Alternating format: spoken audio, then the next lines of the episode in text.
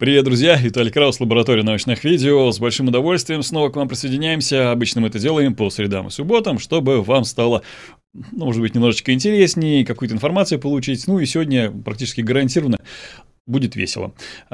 Постскриптум, это означает, что прямо сейчас в эфире у нас будет человек, человек-спикер, через дефис можно написать, который выступал на форуме ученых против мифов, и сегодня будет отвечать на ваши вопросы, и также вопросы, которые были заданы по итогам его лекции. Его это сегодня Дмитрий, упортый, АК упортый палеонтолог Соболев. Дима, привет! Здравия желаю, молодые люди. Вот и дамы, чё уж. Вот. А чё, дамы не люди? Тоже люди, действительно. В этом, в, этом, в этом и подвох постоянный у меня, потому что все пишут, что а что, женщины а, не люди, что ли? Я говорю, а я про всех вообще-то сказал. Да, окей. Ну ладно, прежде чем перейти к вопросам и продолжить веселье, я скажу о том, что необходимо говорить вначале, и поблагодарю всех, кто прямо сейчас смотрит этот эфир, и тех, кто нас поддерживает. А поддерживать можно разными способами. Ну, например, поставить лайк этому видео э, прямо сейчас стриму, а впоследствии можно еще и комментарий написать. Подписаться на канал не забывайте, нажимать на колокольчик, выбирать пункт меню «Все» для того, чтобы не пропускать дальнейшие наши лекции, стримы и много чего интересного. Спасибо вам за это, друзья. Ну, а если вы хотите данный конкретный стрим поддержать, то у вас есть тоже несколько опций. Во-первых, есть суперчат, если он в вашей стране работает, и можно вопросы задавать там. Во-вторых, есть ссылка в закрепе чата данной трансляции, если суперчат в вашей стране не работает. Ну, из лабрет мы тоже вопросы берем и зачитываем в самую первую очередь все это дело в качестве благодарности. Спасибо, друзья, за подобную поддержку. Но если вы на регулярной основе хотите нас поддерживать, также имеется э, прям, ну, дюжина опций. Э, есть лабрет та же самая, э, есть э, Patreon, спонсоры Бусти, где также э, можно получать э, все самое интересное, эксклюзивы какие-то, ранний доступ. Кстати, о раннем доступе, там уже есть лекция Владимира Сурдина, там уже есть лекция Алексея Водовозова, которая будет в следующий вторник. Ну, об этом я подробнее чуть-чуть позже расскажу. Ну и, соответственно, благодарим всех, кто поддерживает нас там. Любая вообще поддержка – это, ну, просто большое-большое счастье для нас в такое, в общем, довольно сложное время. А, ну и давайте напомним о том, что все ваши вопросы, после того, как они сегодня будут заданы, мы передаем, соответственно, спикеру. Дима посмотрит их, выберет один из лучших. И вот мы таким людям, лучшим людям, какой-то мерч подарим. А, к слову, Александр Хохлов был полторы недели назад у нас на стриме, и он выбрал авторов лучших вопросов. Во-первых, Владислава Харченко, постоянно наша зрительница, э, с вопросом: Александр, извините за, за дилетантский вопрос, почему невесомость наносит такой огромный вред здоровью, что именно происходит с организмом в, момент, в моменте и поэтапно в долгосрочной перспективе. Владислава, вам, как всегда, мерч. И еще один наш постоянный зритель Павел К. Дельта с вопросом: при планировании экспедиции на Марс встанет вопрос, кто именно полетит, кому отдадут предпочтение. Я здесь за себя голосовал, но, кажись, так не получится. Э, спасибо вам, друзья. Сейчас в чате, как всегда, появится ссылка, куда можно написать. Хотя, мне кажется, вы и так уже знаете. Э, и благодарим вас за это. Борис Жуков пока вопросы не выбрал. В следующем стриме, я надеюсь, что м, расскажем вам о том, собственно говоря, кто получил частичку нашего симпатичного мерча. Ну все. Можно переходить к нашим вопросам. Дим, готов? Я тут немножко отвлекся. Монитор заляпал. От радости. Да вчера Робокопа проходил нового. О, Робокопа, отличная игра. Кстати, да. Я только да. Ведьмака сегодня пилил. Так, ладно, а, но мы не про это. А, и первый Зря. вопрос, да, но может быть в свое время. А, сначала, как всегда, вопросы, как я говорил, из лабрет. И здесь с нами снова Владислава Харченко, которая спрашивает: Дмитрий, скажите, пожалуйста, где грань между вымиранием и эволюцией? Динозавры ведь вымерли, но одновременно эволюционировали в птиц. Бывает ли, что люди подменяют эти понятия? Ну, тут, конечно, больше вопросы надо такие задавать прямо каким-то специализированным экологам. Вот. В чем грань между просто эволюцией, ну, сменой, скажем так, постепенной там отдельных видов другими и вымиранием? В том, что вымирание, во-первых, это процесс, который происходит э, на достаточно коротком промежутке времени. Он связан э, по большей части не со снижением, скажем так, там количество особей в популяции, а вымиранием целых видов. Чаще всего это рода, семейства и более высокие таксоны.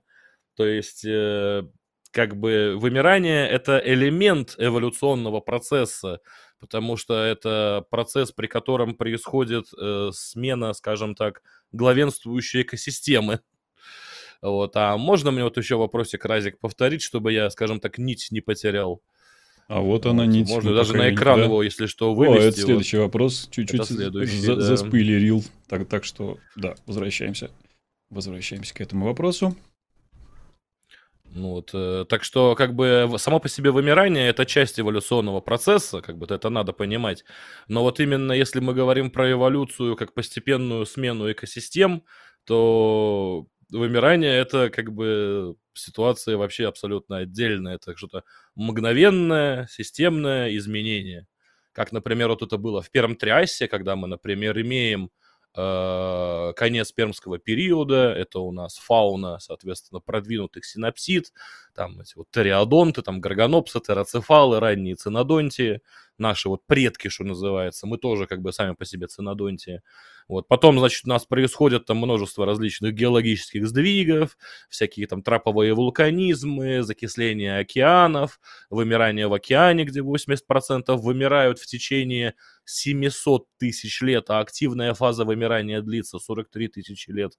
И на суше у нас происходит вымирание практически всей мегафауны, которая уже в начале триасового периода полностью будет сменена заново сформировавшимися на пустой земле архозавроморфами, которые смогли пережить, соответственно, триасовую, перм-триасскую границу. Вот. А про динозавров там был тейк, да, что динозавры, мол, вымерли, но птицы эволюционировали. Опять, ну, следующий вопрос показан. Люблю спойлеры. А, вот, а, динозавры, вот тут говорится даже, я зачитаю, динозавры ведь вымерли, но одновременно эволюционировали птиц. Нет, динозавры, точнее, птицы сами по себе, как группа, начинают формироваться еще в раннем юрском периоде. То есть еще в те времена, когда там все знаменитые аллозавры, стегозавры, диплодоки еще даже не появились. То есть просто вымирание не птичьих динозавров так, в кавычках, успешно и быстро произошло, что в создавшихся на планете условиях смогли выжить только веерохвостые птицы. То есть они появились задолго до вымирания. Ну и плюс динозавры сами по себе, в принципе, пережили несколько крупных вымираний. То есть самое известное это, конечно же, Триасово-Юрское, которое и привело к тому, что динозавры планетку захватили. Вот. И Синомонатуронское, к примеру, хорошее такое известное вымирание, которое повлияло и на динозавровую фауну, и на фауну морских животных, которое привело к появлению таких и самых известных, наверное, ящериц за всю историю планеты. Это мозазавры, возможно, самые большие хищные животные, макрохищные животные за всю историю вторичноводных организмов. Вот, так что, конечно, все-таки нет никакой подмены понятий. Вымирание – это, строго говоря, речь о кратковременном, быстром э, смене котопов, экосистем, вымирании не, не отдельных особей, не отдельных видов, а зачастую более высокоуровневых таксонов, что в дальнейшем, после вымирания, приводит к формированию абсолютно новой экосистемы. Вот. А эволюционный процесс сам по себе, скажем так, вот это вот постепенная адаптация, приспособление, вымирание менее приспособленных. Вот это все стандартная тема, когда у нас темпы вымирания видов полностью соответствуют темпам появления новых видов. Биомасса на планете не меняется. А вот когда мы говорим про вымирание, то это в первую очередь речь о том, что темпы исчезновения таксонов... Простите, тут болел две недели. Темпы исчезновения таксонов в разы превышают темпы появления новых. Вот. Так что подмены здесь нету. Угу. Очень осторожно. Ну и насчет динозавров тоже будьте осторожны, потому что птицы, веерохвостые птицы и птицы в целом, как орнитуры, они появились задолго до вымирания динозавров. Просто именно птицам, именно беззубым птичкам очень успешно повезло с их жизненным циклом, с их строением личика, что позволило, соответственно, пережить всю эту веселенькую астероидную бомбардировку и остальные цунами. Угу, спасибо. Так, вопрос, который уже восемь раз мы посмотрели. Теперь давай его прочитаем. Михаил Есаулков спрашивает. Слышал, что якобы пол динозавров может зависеть от температуры инкубации яиц и в результате падения метеорита. Помимо прочих факторов, было еще и смещение в половом распределении у молодняка динозавров. Это бред или что-то от правды тут имеется? Ну, если мы говорим про динозавров, то это, скорее всего, система определения пола... Господи, как ее там называют? Ну, они, да, у них тоже так же, как и у нас, самцы и самки имеют разный набор, набор половых хромосом. Только у птиц, у динозавров, скорее всего, тоже, потому что птицы – это группа динозавров. Она наследует абсолютно все динозавровые генетические признаки. Это заметно по многим работам по палеогеномике. Так вот, они тоже, скорее всего, имели систему определения пола, как у птиц. Это раз. Система, по-моему, называется зэт дабл ю. То есть, но при этом, если, например, вот у человека система икс игрек, и если у тебя две икс хромосомы, то ты самка, то есть ты гомозиготный по икс хромосоме, ты самка. Если ты гетерозиготный, и у тебя икс игрек, то ты самец. У птиц, у крокодилов, насколько я помню, тоже, у многих, у многих рептилий система называется зэт дабл ю. Так вот, если у тебя две зетки, то ты, получается, самец. У них гомозиготные самцы. Вот. И, соответственно, зэт дабл ю – это, соответственно, самка. То есть на определение пола влияет у динозавров, у птиц самка, а не самец. Вот. И при такой системе у птиц не наблюдается, у современных, никаких намеков на то, что температура инкубации каким-то образом влияет на появление, ну, на рождение птенцов с определенным полом. Здесь как бы такого не наблюдается, как, например, это наблюдается у крокодилов, вроде бы. Вроде бы наблюдается у крокодилов. Ну и у многих лепидозавров, то есть у ящериц и змей тоже вроде как такое есть. С птицами такого нету. И опять же, вот я тоже слышал, по-моему, кто-то у меня спрашивал прямо на УПМе насчет партеногенеза, mm-hmm. что, мол, динозавры могли бы, мол, за счет партеногенеза выжить. Сразу хочу сказать. Ну, это, знаете, это когда самка размножается, да, и у нее там появляются, соответственно, детеныши без оплодотворения. Вот. С системой хромосом зэт дабл ю такое получается. То есть можно, соответственно, из... чуть ли не самооплодотвориться, что называется. Ну, это в кавычках, естественно.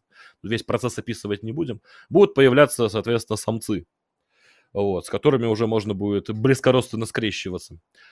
Uh, да, нехорошая идея, да, вот, uh, но тем не менее, для человека нехорошая, а для рептилий вполне себе нормально, особенно когда хочешь колонизировать отдаленные острова.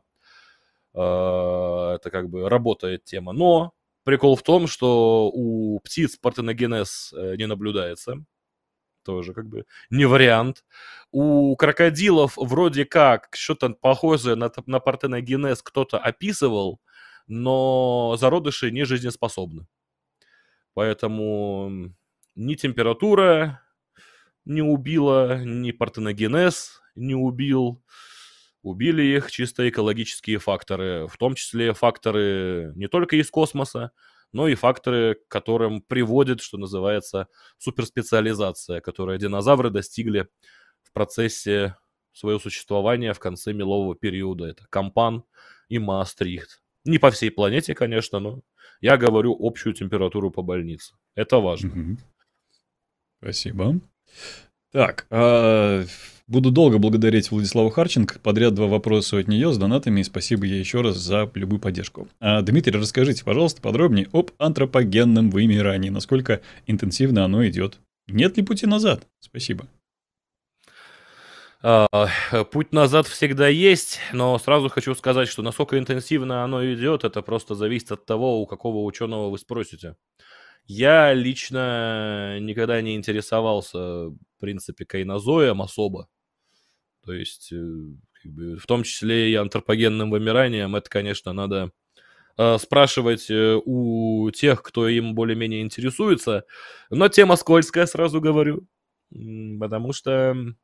Здесь много замешано всевозможной, кроме науки, замешано также и большое количество всякой политики, когда вроде бы люди играют на том, что, ну, надо спасти планету, вымирающие виды, а на самом деле через это решают, соответственно, свои внешнеполитические задачи.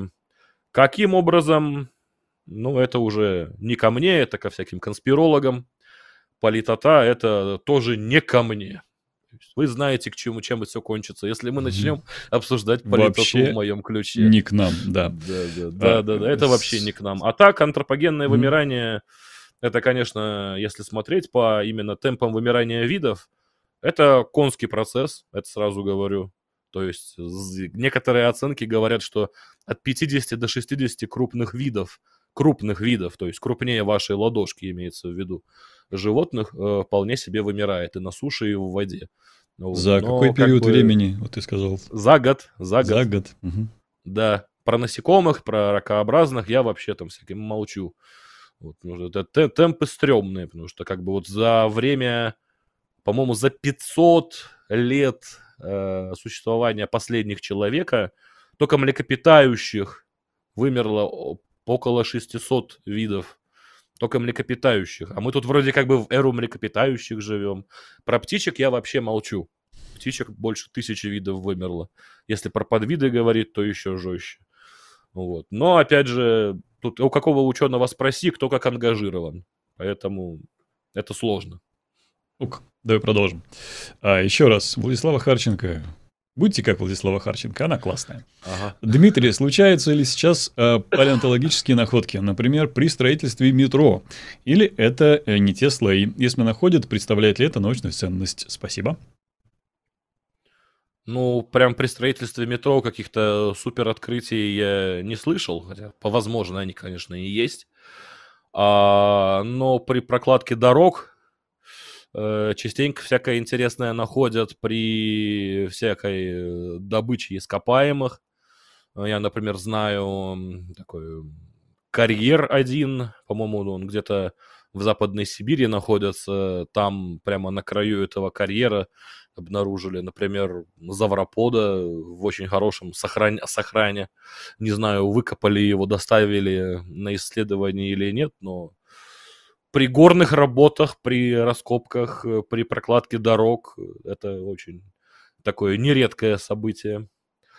А в России, кстати говоря, это, наверное, один из единственных способов вообще, в принципе, что-то новое найти, потому что, ну, большая часть потенциально костеносных слоев, понятное дело, что никто специально из палеонтологов там на двести, на триста метров под землю не копает.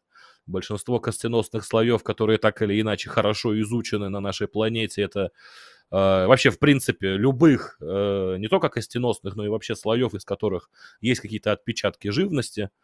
Это слои, которые выходят на поверхность. Э, соответственно, в России большая часть этих потенциальных слоев, которые мы можем на поверхности изучать, они находятся... либо в той самой части мира, до которой двести километров до ближайшей деревни, и в этой деревне нет электричества, либо это просто тайга, где деревья корнями уже радостно между собой сплелись. И, естественно, там тоже ни одного человека, который просто найдет случайно кости и скажет, что вот здесь посреди тайги вроде как какие-то косточки есть. Поэтому про метро не скажу, но для России поиски в метро – это вообще не главное. В этом плане. Mm-hmm, спасибо. Э, кстати, про то, что делают палеонтологи летом, есть целая лекция на канале ноль плюс, если вдруг лаборатория ноль плюс, если вдруг кто-то не подписан, а милости просим, в описании есть ссылочка. Так, Евгений... ну, летом, кстати говоря, mm-hmm. тут даже Давай. несколько разных разгонов было, что mm-hmm. люди в Благовещенск гоняли на кладбище динозавров. Вот Павел Скучес это все очень mm-hmm. э, так-то иллюстрировал большим количеством фотографий в своей телеге. Так что ну, вот коллега Скучеса, да, как раз таки эту лекцию и читал. Mm-hmm. Mm-hmm. Вот, ну, куда же без него? Конечно. В этом плане. Так, погнали дальше. Евгений нон-венерический, э, такое вот имя, э, с донатом, спасибо огромное. Пару месяцев назад на этом канале был стрим по теплокровности динозавров. Да, наверное, уж с полгода. Как мне кажется. Палеонтолог сильно рыжий утверждал, что динозавры хладнокровные с основным аргументом невозможностью существования теплокров... теплокровных свыше двадцати тонн. Прокомментируйте. Ну, можно, конечно, сидеть с графиками и радостно на них экстраполировать.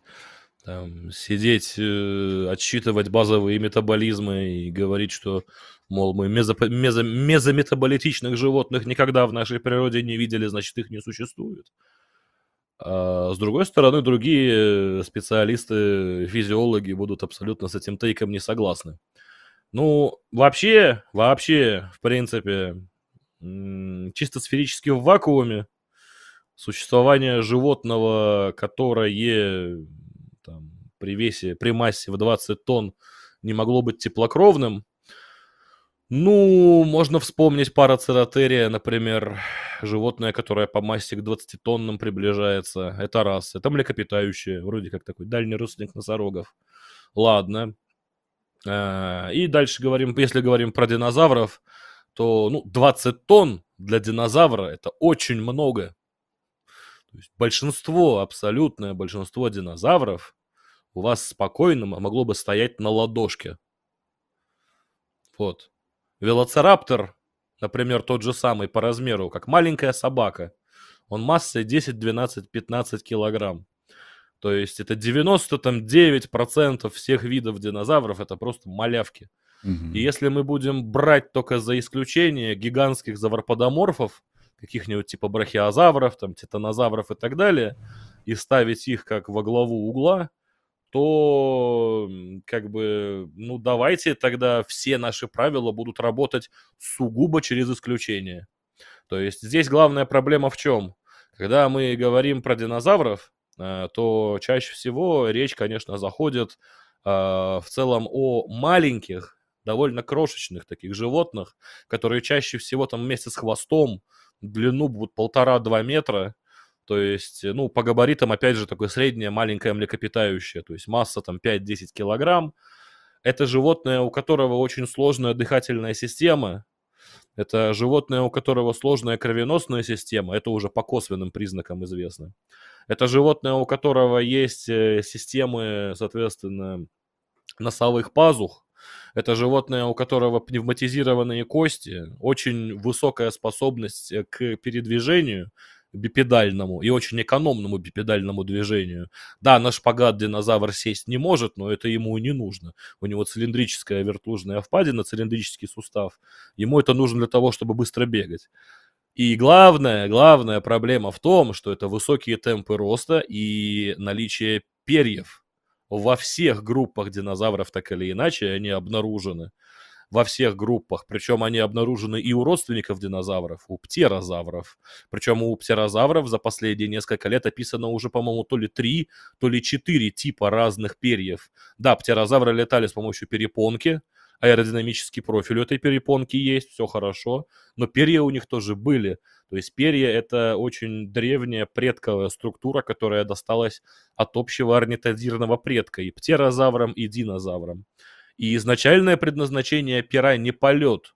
Изначальное предназначение пера – это теплоизоляция. Так вот, если мы говорим о динозаврах как о первично-холоднокровных животных, то зачем первично-холоднокровному животному плотный, э, пухообразный, э, в несколько слоев перьевой покров? То есть э, животное, которое холоднокровное, в первую очередь должно заниматься тем, что утречком просыпается, идет на солнышке погреться. Если на тебе шуба надета, а ты весь замерзший, то как бы удачи тебе греться на солнце. Нормальная ящерица согреется минут за тридцать, ты же в шубе будешь греться весь день. Удачи тебе, ночь уже наступила. Как бы понятное дело, что если животное теплоизолируется, то оно теплоизолируется от внешней среды, потому что у него есть своя внутренняя печка, а теплоизоляция нужна для того, чтобы стабилизировать температуру тела, что, кстати говоря, очень важно для биохимии. У теплокровных биохимия несколько более сложная и продвинутая, чем у холоднокровных, потому что у белков, у ферментов есть определенные, скажем так, режимы работы температурные, где они максимально эффективны. Так что говорить о динозаврах как о полностью холоднокровных животных сложно. Но вторичная холоднокровность, приобретенная вторичная холоднокровность для архозавров – это не новость, потому что, например, крокодиломорфы, многие э, теплокровность или, по крайней мере, высокометаболитичность свою утратили в юрском периоде.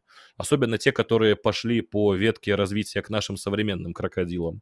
И, в принципе, я не буду удивлен, если темпы метаболизма какого-нибудь диплодока двадцатитонного или какого-нибудь брахиозавра тридцатитонного будут гораздо ниже, чем метаболитические темпы там, рандомного велоцираптора или комсогната.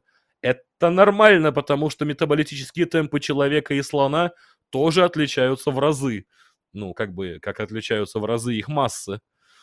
Но когда мы говорим про всех динозавров разом, мы говорим не про диплодока. Мы говорим про маленькое, пернатое животное, которое бегает в ужасе с открытыми глазами вокруг огромных деревьев и собирает всякий мусор, пытаясь не сдохнуть. Вот, про кого мы говорим. Не про диплодоков. Бедные малютки. Так, про... Что поделать, они до сих пор маленькие. Ну вот про крошек, видимо, дальше чуть-чуть Старгейзер спрашивает, а почему не удалось пережить вымирание ни одному ни птичьему динозаврику, хотя бы самому маленькому, хотя бы на каком-нибудь богом забытом островке? Ой, вот это для меня, конечно, вопросик достаточно сложный, потому что среди динозавров, э, не птичьих динозавров, опять же, тоже было достаточно большое количество... В конце мелового периода, имеется в виду, было достаточно большое количество вполне себе прогрессивных и вполне себе способных потенциально к выживанию в резко меняющихся условиях животных. Там, там, вспомним тех же самых триодонтит. Здесь два варианта. Либо мы до сих пор не поняли, как эволюционно проходило это вымирание, либо мы просто реально переоцениваем динозавров. То есть э, динозавры у нас э, в массовом сознании сложились как всесильные животные, э, но проблема в том, что мы их э, такими страшными всесильными видим просто потому, что они для нас какие-то там огромные страшные рептилии, даже учитывая, что там пусть они будут в перьях, там, ну, они все равно огромные страшные рептилии, и это просто удивляет, а как же такая... клевая штука могла просто от какого-то долбаного космического камешка взять и откинуть ласты. Причем одну из таких ласт даже в запеченном виде, в виде мумии, обнаружили в формации Танис. То есть нашли жертву астероида, ножку тесталозавра, запеченную, скажем так, окаменелые окорочка практически. Интересная вещь. Но вот тут как бы да, либо мы их переоцениваем, либо не понимаем, что происходило. Кандидаты, конечно, есть, но опять же, если мы посмотрим на тех же самых триодонтит, вообще на не птичьих динозавров. То есть почему, например, веерохвостые птицы пережили? Ну, во-первых, потому что у них поколения очень быстро сменяются. Это в любом случае помогает эволюционным, ну, эволюции. То есть чем быстрее сменяется поколение, тем быстрее происходит перетасовка генов. Ну, то есть вы понимаете, как работает популяционная генетика в этом плане. Видообразование просто происходит быстрее. Плюс у них есть, соответственно, грамфотека, беззубая, э, кератиновый клюв. Э, кератиновый клюв сам по себе очень быстро эволюционирует. То есть это, опять же, там, за- золотейший пример. Это дарвиновые вот эти вьюрки, которые всех уже заколебали. Но, тем не менее, как бы они нас не заколебали, есть определенная фишка. И если мы посмотрим, что там, по сути, это просто потенциально там один вьюрочек попал на остров, один вид. Вот. И потом эволюционно разошелся экологически на различные, соответственно, пищевые объекты, чтобы между собой не конкурировать. И это произошло в какие-то прямо исторические времена. То есть имеется в виду, что это достаточно быстро произошло. А формы клювов там больше двадцати разных. Так что это достаточно, скажем так, эффективная штука. И для того, чтобы ее быстро менять, для того, чтобы ей добывать какую-то пищу. Ну и вот, видимо, быстрые темпы эволюции, быстрые темпы размножения, быстрые темпы взросления э- и способность, соответственно, во-первых, очень далеко перелетать с места на место, не задерживаясь на одном месте очень долгое время, плюс приспосабливаться очень быстро. Возможно, именно поэтому веерохвостые птицы и смогли пережить.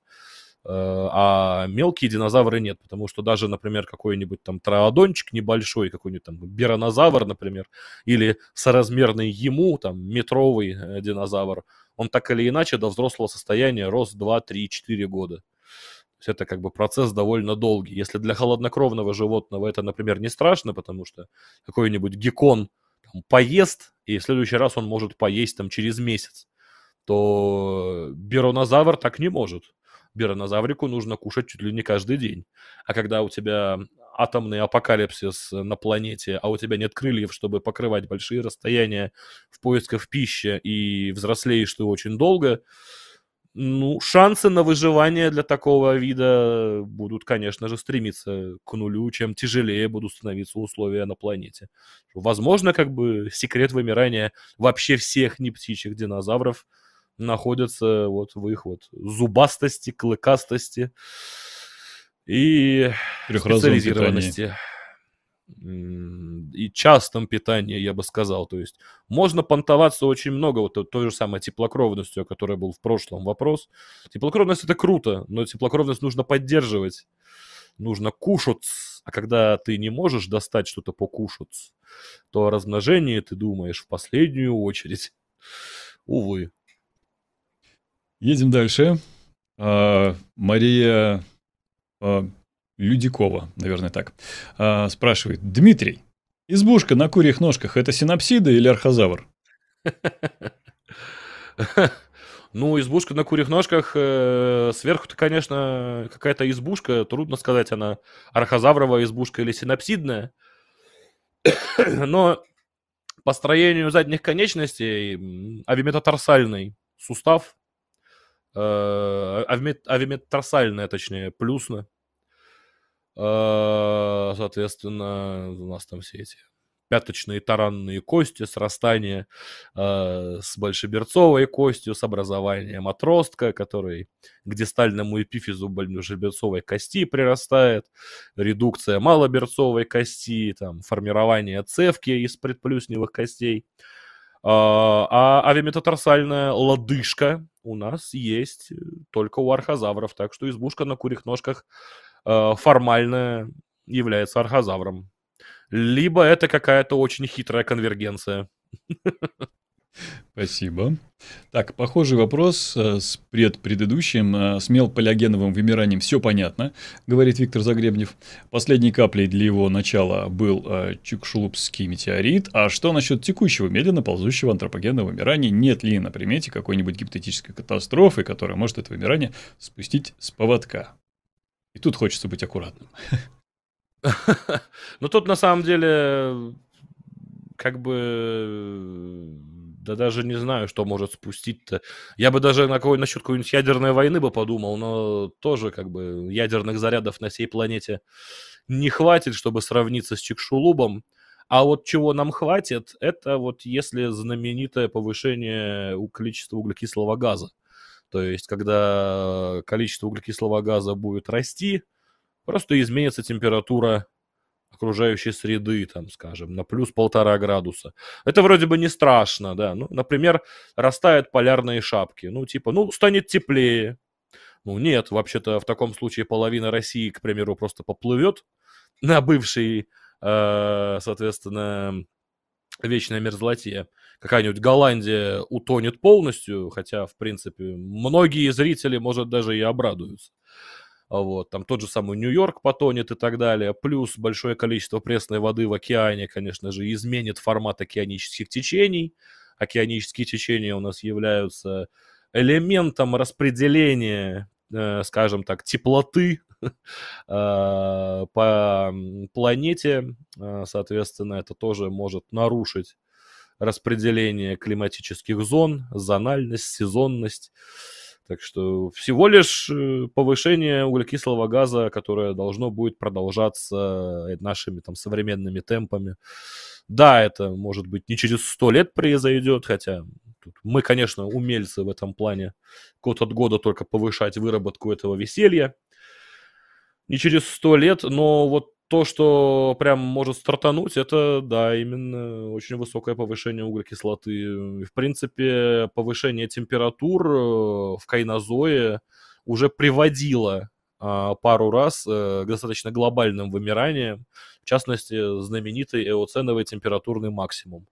То есть, а, когда температуры были очень высокие, млекопитающие, в то время достаточно примитивные, от этого, скажем так, качественно пострадали. Тогда, например, вроде как именно после этого вымирания на сцену выходят современные группы млекопитающих, например, такие как карниворы, то есть предки кошек, собак, медведей и остальных тюленей. До этого они были в тени всяких там хищных копытных. Но это если очень сильно, очень-очень-очень сильно утрировать. Очень сильно утрировать. Так что температурка нас может пошатать очень мощно. Можем вернуться опять ко временам мелководных шельфовых морей. Кто-то этому только обрадуется, потому что в шельфовых морях эволюция происходит очень активно.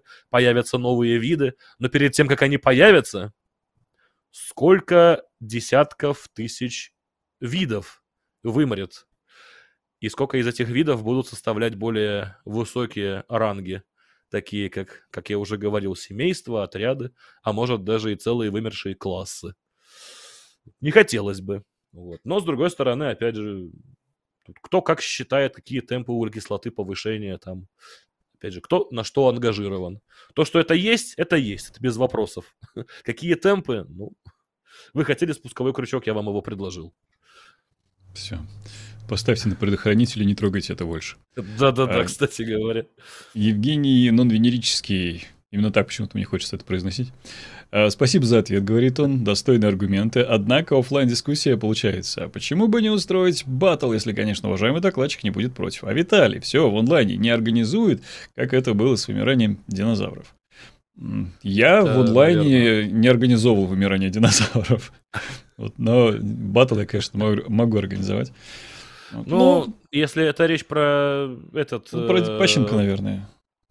Да, про... Ну, я имею в виду про метаболизм. Угу. Ну, блин, э, на самом деле по этой теме надо все-таки вызывать именно палеонтологов, специалистов. Как бы, угу. да, я могу оперировать достаточно широким спектром научных работ, скажем так, это понятное дело. Но проблема в том, что, во-первых, это уже...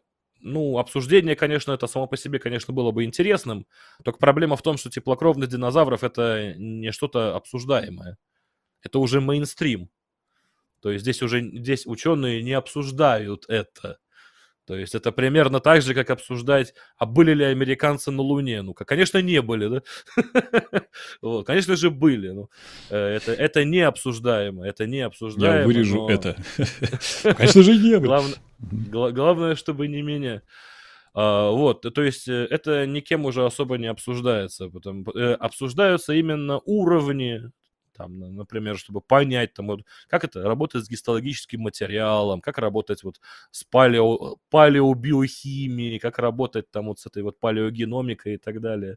Чтобы это все там, э, факты подобрать, соответственно, с, как это, не стратифицировать, а как их систематизировать, наверное, чтобы, э, соответственно, подобрать методики, по которым можно было взять любого рандомного динозавра, которого выкопали, и, так сказать, там, его примерные темпы метаболизма. Это все прорабатывается, но никто не обсуждает именно теплокровность. Уже лет тридцать никто не обсуждает.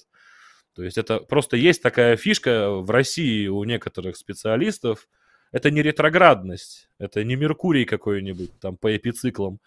То есть, да, то есть Соловьёв, Соловьёв этот, Селезнёв, наверное, сейчас уже заикаться начнет вот, со своими этими эпициклами. Не, ну вот, пускай но... Дима в чатик приходит, мы всегда, всегда за. В целом.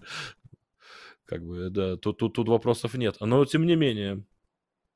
Это как бы не, не обсуждение, это просто уже идет, идет, идет момент систематизации знания, а не поиска того, что какую-то там нулевую гипотезу отыскать. Угу. Потому что, опять же, если посмотреть даже не только на самих динозавров, а, например, на их потенциальных родственников и предков, на тех же самых ретрозухий, на тех же самых пролоцерт, у них уже, у животных, которые начали формироваться еще в конце пермского периода, у них уже наблюдаются и высокие темпы роста, васкуляризированная костная ткань, там очень много различных элементов, которые в дальнейшем приводят. То есть они как минимум уже метаболитически, возможно, в конце пермского периода обгоняли современных варанов. Варанов. А вараны, если что, ну, чисто, скажем так, по уровню аэрации своей кровишки, в принципе, приближаются к некоторым примитивным млекопитающим. Современным, если что. Вот, так что батл mm-hmm. такой, как вот тут выразился автор вопроса, это, конечно, весело и интересно, но это будет просто полемика на уровне кто кого переклю... перекричит. Это на уровне, как, вот, например, Панчин любит поприкалываться, там, сходить на канал Спас, например, да, всех там раскидать на кусочки, и потом, соответственно, да, это круто и весело, но, блин, ну мы и так знали, что большой взрыв был, ну, типа... Как я могу не поверить в биоинформатику? Вот. Особенно насчет астрофизики. Но, опять же, проблема в том, что это просто превращается... Так, вот именно такого типа дискуссии, они будут превращаться в срач, потому что, с одной стороны, будут находи, будет находиться научный мейнстрим, а с другой стороны, будет находиться, соответственно, другой мейнстрим, скажем так, более маргинальный, который яростно не согласен. И вот э, есть же хорошее выражение, вот то самое де- дело делаешь в глаза, а ему все божья роса, да, вот. Есть хорошее выражение по этой теме. Вот э, дискуссия онлайн будет примерно в таком же формате происходить, да. Ты ему научный документ, а он тебе про носовые турбинали. Вот. И мы это уже проходили. Мы уже проходили. Спасибо. Возможно, если бы года четыре назад, mm-hmm. когда еще был задор, когда я был молодым, можно было устроить какой-нибудь срач, а сейчас мне уже не интересно.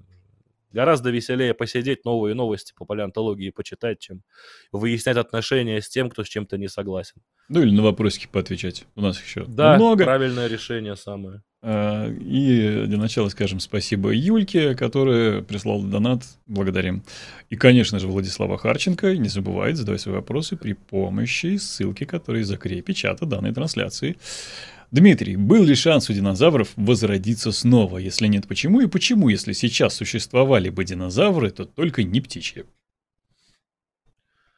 Был ли шанс у динозавров возродиться снова? Ну, заново новые группы не появляются. Во-первых, не птичьи динозавры вымерли, птичьи остались.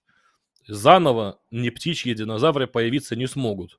У динозавров был шанс, когда появились крупные различные наземные нелетающие птицы, всякие дроморнисы, всякие эпиорнисы, в различных группах появились. Фарараки, дроморнисы, эпиорнисы, страусообразные всевозможные. Шанс у динозавров, что называется, был вернуть себе планету. Но птицы все-таки достаточно специализированная группа для полета. И то, что им помогло, например, пережить мелпалеогеновое вымирание, абсолютно не помогает им, когда они находятся на земле. Потому что когда ты на земле, когда ты хочешь стать, например, крупным хищником, тебе нужны мощные лапишки с мощными когтишками, тебе нужен балансирующий хвост, тебе нужны более, скажем так, подвижные ноги не с не сросшимися предплюсневыми костями. Тебе нужен более подвижный черепок. Подвижный в плане имеется в виду и дополнительного кинетизма. И, э, соответственно, зубки нужны. Одним клювом много не нарешаешь. Не все дела можно решить с помощью клюва. Э, так что попытка у динозавров была вернуться э, в такие... скажем так, в правящие макрониши. Но что-то не получилось. А там еще в конце был дополнительный вопросик какой-то. Вот так выглядит весь вопрос, что ты из этого считаешь. А вот почему, если сейчас существовали бы динозавры, то только не птичьи. А, не поним... вот, я, вот, я думаю, что я правильно mm-hmm. не понял этот вопрос, потому что я даже не смог его запомнить. Почему, если бы существовали, то только не птичьи? Ну, во-первых, сейчас динозавры только птичьи могут существовать, если уж начать с этого. Потому что динозавры заново появиться не смогут. Может появиться группа, которая будет похожа морфологически внешне на динозавров. Это, в принципе, с динозаврами ни раз и ни два случалось. В триасовом периоде было очень широкое количество групп всяких псевдозухий, и не только псевдозухий, которые были морфологически на динозавров похожи, и даже некоторое время на заре палеонтологии к динозаврам э, или к предкам динозавров э, присоединялись, что называется, присовокуплялись. Э, так что тут, видимо, просто сам по себе вопрос э, задан э, немножко неверно, если про последнюю часть говорить. У. Все, динозавры свой шанс И... профукали. Увы. К счастью для нас, как говорится. Так, Эндрю Андерсон. Эндерсон. Э, с донатом спасибо огромное. Признавайся, это из твоих подписчиков? Почему а, гасторницы да. не смогли в камбэк Дина? Почему гасторницы не смогли? Еж его знает, если честно. Я, насколько знаю, гасторницы не то чтобы сильно старались. Э, насколько я знаю, они не то чтобы хорошо изучены. Я не смогу про них ничего сказать, особенно учитывая, что я, в принципе, кайнозоем не особо-то и интересуюсь. А, я помню, что их все пытались, скажем так, реализовать как животных, которые там такие все из себя скоростные, хищные животные, которые там терроризировали бедных млекопитающих в начале кайнозоя. А сейчас оказывается, что это чуть ли не уточки, которые там орешками питались и радовались жизни. Вспомните ту же самую диатриму. Диатриму, в кавычках. Ее там переназвали уже тысячу раз. А почему не смогли? Ну, если честно, птица на суше, на земле, со своим скелетом, без хвоста, без, как я уже говорил, без хвоста, без когтей, без зубов. Просто меховой шарик на двух ножках, которые еще и не особо-то, скажем так, мощные. И бежать-то быстро особо не может. И кусить-то сильно тоже не может. Но против млекопитающего такому животному делать нечего. То есть, mm-hmm. опять же, двуногое животное, если что, там даже какой-нибудь страус, он все равно будет бежать медленнее, чем галопирующие хищные млекопитающие. Рекорд скорости ставят, конечно же, четвероногие млекопитающие, а далеко не двуногие динозавры. Естественно, двуногому динозавру нужно ставить далеко не на скорость, а именно на силу, чего у птиц, естественно, нету. Силы у них нет. Ах, птичку жалко. Так, а... да. Май Хасигава спрашивает. Хасигава. При вдыхании вулканического пепла частицы его оседают в дыхательных путях, что приводит к гибели находящихся в зоне интенсивного выпадения пепла. Мелполиогеновое вымирание происходило одновременно с формированием э, деканских, деканских, деканских траппов. Деканских. Ага. Так что, по идее, смертей животных с обилием минерального содержимого в легких должно было быть много, и, я так понимаю... Продолжение вопроса. Вот. Описаны ли находки этого периода с подобными изменениями и что это дало бы для изучения дыхательной системы? Э, таких находок я не помню. Возможно, они, конечно, и есть. Но в целом, если говорить про деканские трапы, они же сорили не на всю планету. То есть это раз, это все-таки речь у нас идет про Индию, которая там в то время радостно влетала в южную часть Азии на всех парах. Как раз то самое место, где во втором сезоне доисторической планеты бедные динозавры откладывают яйца прямо в угольную, в угольную, в пемзу вулканическую. Просто лайк и репост за понимание научных статей автором сериала. Так что деканские трапы – это не тот вулканизм, который вообще, в принципе, много пепла наделает. Насколько я знаю, траповый вулканизм не сильно-то именно пеплом чадит. Пепел, пепел вырабатывается от всяких стратовулканов, насколько я понимаю. Но при этом при извержении стратовулканов вот все эти пирокластические потоки, все вот это то, что именно катастрофическое разносит в разные стороны, там всякие газы непонятные, да, вот тут... Тут гвардия Крига сразу вспоминается из Вархаммера в противогазах. Вот. Чувака недавно арестовали, что он в гвардии Крига вышел на улицу с автоматом. До сих пор в голове носится вот эта вся тема с вулканом и гвардией. Так вот, ну подумали, что он нацист.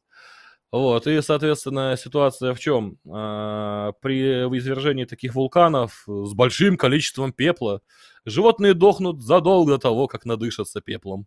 То есть их просто сносят ударной волной, у них их травит газами, углекислым газом банально, угарным, каких-нибудь сернистыми всевозможными газами. Их там долбят упавшими деревьями, бомбящими камешками, все эти, знаете, вот бомбочки, которые вылетают из жерла вулкана. Вот. Но это не траповый... не дадут, да?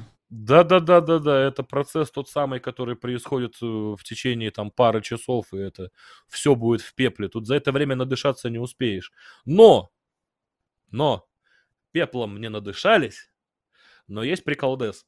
Есть, э, я, по-моему, в видосе каком-то говорил, э, да неважно. Короче, формация Танис в Вайоминге, насколько я помню, находится. Это у нас, получается, она как раз находилась недалеко от берега среди, срединного североамериканского залива, который делил Северную Америку на две таких больших территории суши.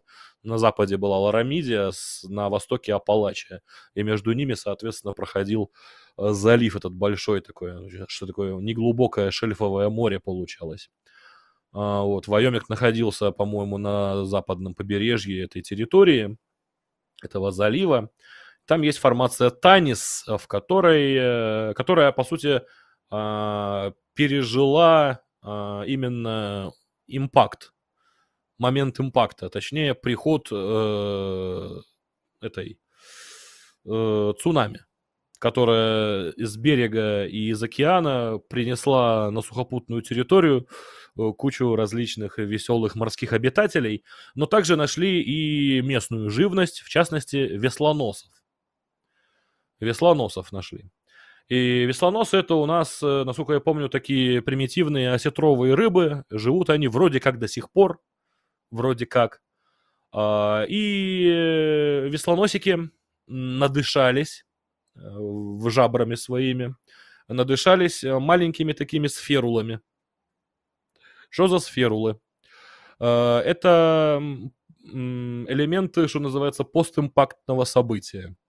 Это расплавленная порода, которая, понятное дело, что во время полета расплавленная порода там разлетается на кусочки, чуть ли не на песчинки. Эти расплавленные песчинки, естественно, в воздухе принимают форму неправильных сферул, чаще всего меньше миллиметра в диаметре, а то еще меньше, еще меньше. Вот. И они, соответственно, радостно летят от места импакта на огромной скорости на разные, соответственно, расстояния. Чем меньше, насколько я помню, чем меньше сферула, тем дальше, соответственно, она пролетела. Вот, тут такой, такой, получается, практически суборбитальный полет. То есть вот, огромный астероид падает, раскаляется литосфера, сам астероид испаряется, и вот эти вот все испарины разлетаются от него в разные стороны. Вот от э, Чикшулуба на три тысячи километров эти сферулы разлетелись до Вайоминга. Они начали падать еще до прихода цунами. Цунами еще только шло, оно придет через несколько часов, оно придет утром в мае. Это вот в этом и прикол как раз. Вымирание динозавров было примерно в конце апреля, начале мая. Скорее всего, утром ударная волна пришла на Северную Америку. Э, ударная волна имеется в виду цунами. Воздушная ударная волна еще дольше шла. Но импактные сферулы э, падать начали еще ночью. И веслоносы, соответственно, надышались этими сферулами, они у них застряли в жабрах, и эти сферулы у ископаемых из веслоносов находят под жаберными крышками. Вот. Пеплом не надышались, но вот в жабрах куски астероида найти удалось. Такой вот приколдесик. Ну, просто сами вот представьте, что это целая формация, которая запечатлела приход ударной волны астероида. А ножка тесцелозавра даже смогла запечься. И в виде мумифицированного окорочка дошла до наших дней. Вот такая вот примерно... Ну, подожди, сейчас... подожди, подожди, пока. Вот такая вот примерно ножка получилась. Динозавр небольшой, как бы, как и все динозавры. Травоядный небольшой динозавр. Не успел закопаться, да и не помогло бы ему закопаться. Потому, ну, в норах жили, скорее всего. Не успел, даже если бы закопался, его бы просто залило водой, потому что цунами вроде как под сотку метров в высоту было. Эта штука пройдет спокойно даже до, до, высо, до, до верхушки какой-нибудь горы высотой пятьсот-шестьсот метров. Вот смотри, сейчас вот. Ты продолжишь говорить, но, но я вот, вот этот вопрос, просто это а я практически все, продолжение я вопроса. Федор Сидоровский спрашивает, так что все-таки послужило причиной мелпалеогенного вымирания? Динозавров выбило цунами, лесные пожары, вулканическая зима, а аммонитов. А, и э, почему это не добило млекопитающих и птиц, например? Ну, млекопитающих и птиц мы уже говорили, что и птицы, и млекопитающие очень сильно пострадали от вымирания. Mm-hmm. Большинство из них вымерло. Из птиц, например, тоже большинство абсолютное вымерло. Выжили только две группы птиц. Даже из орнитур выжили только две группы птиц. Это древненебные, да, палеогнатиды. Это тинаму, страусы, эму, киви. Там всякие предки моа и эпиорнисов, и новонебные птицы. Это сборная группа из всяких там курогусеобразных, журавлеобразных, там воробьинообразных и остальной там шушеры типа пингвинов и остальных чувачков. Соответственно, это глобальное вымирание, которое птиц очень сильно перекосило, и в том числе это перекосило и млекопитающих. То есть большинство из них вымерло.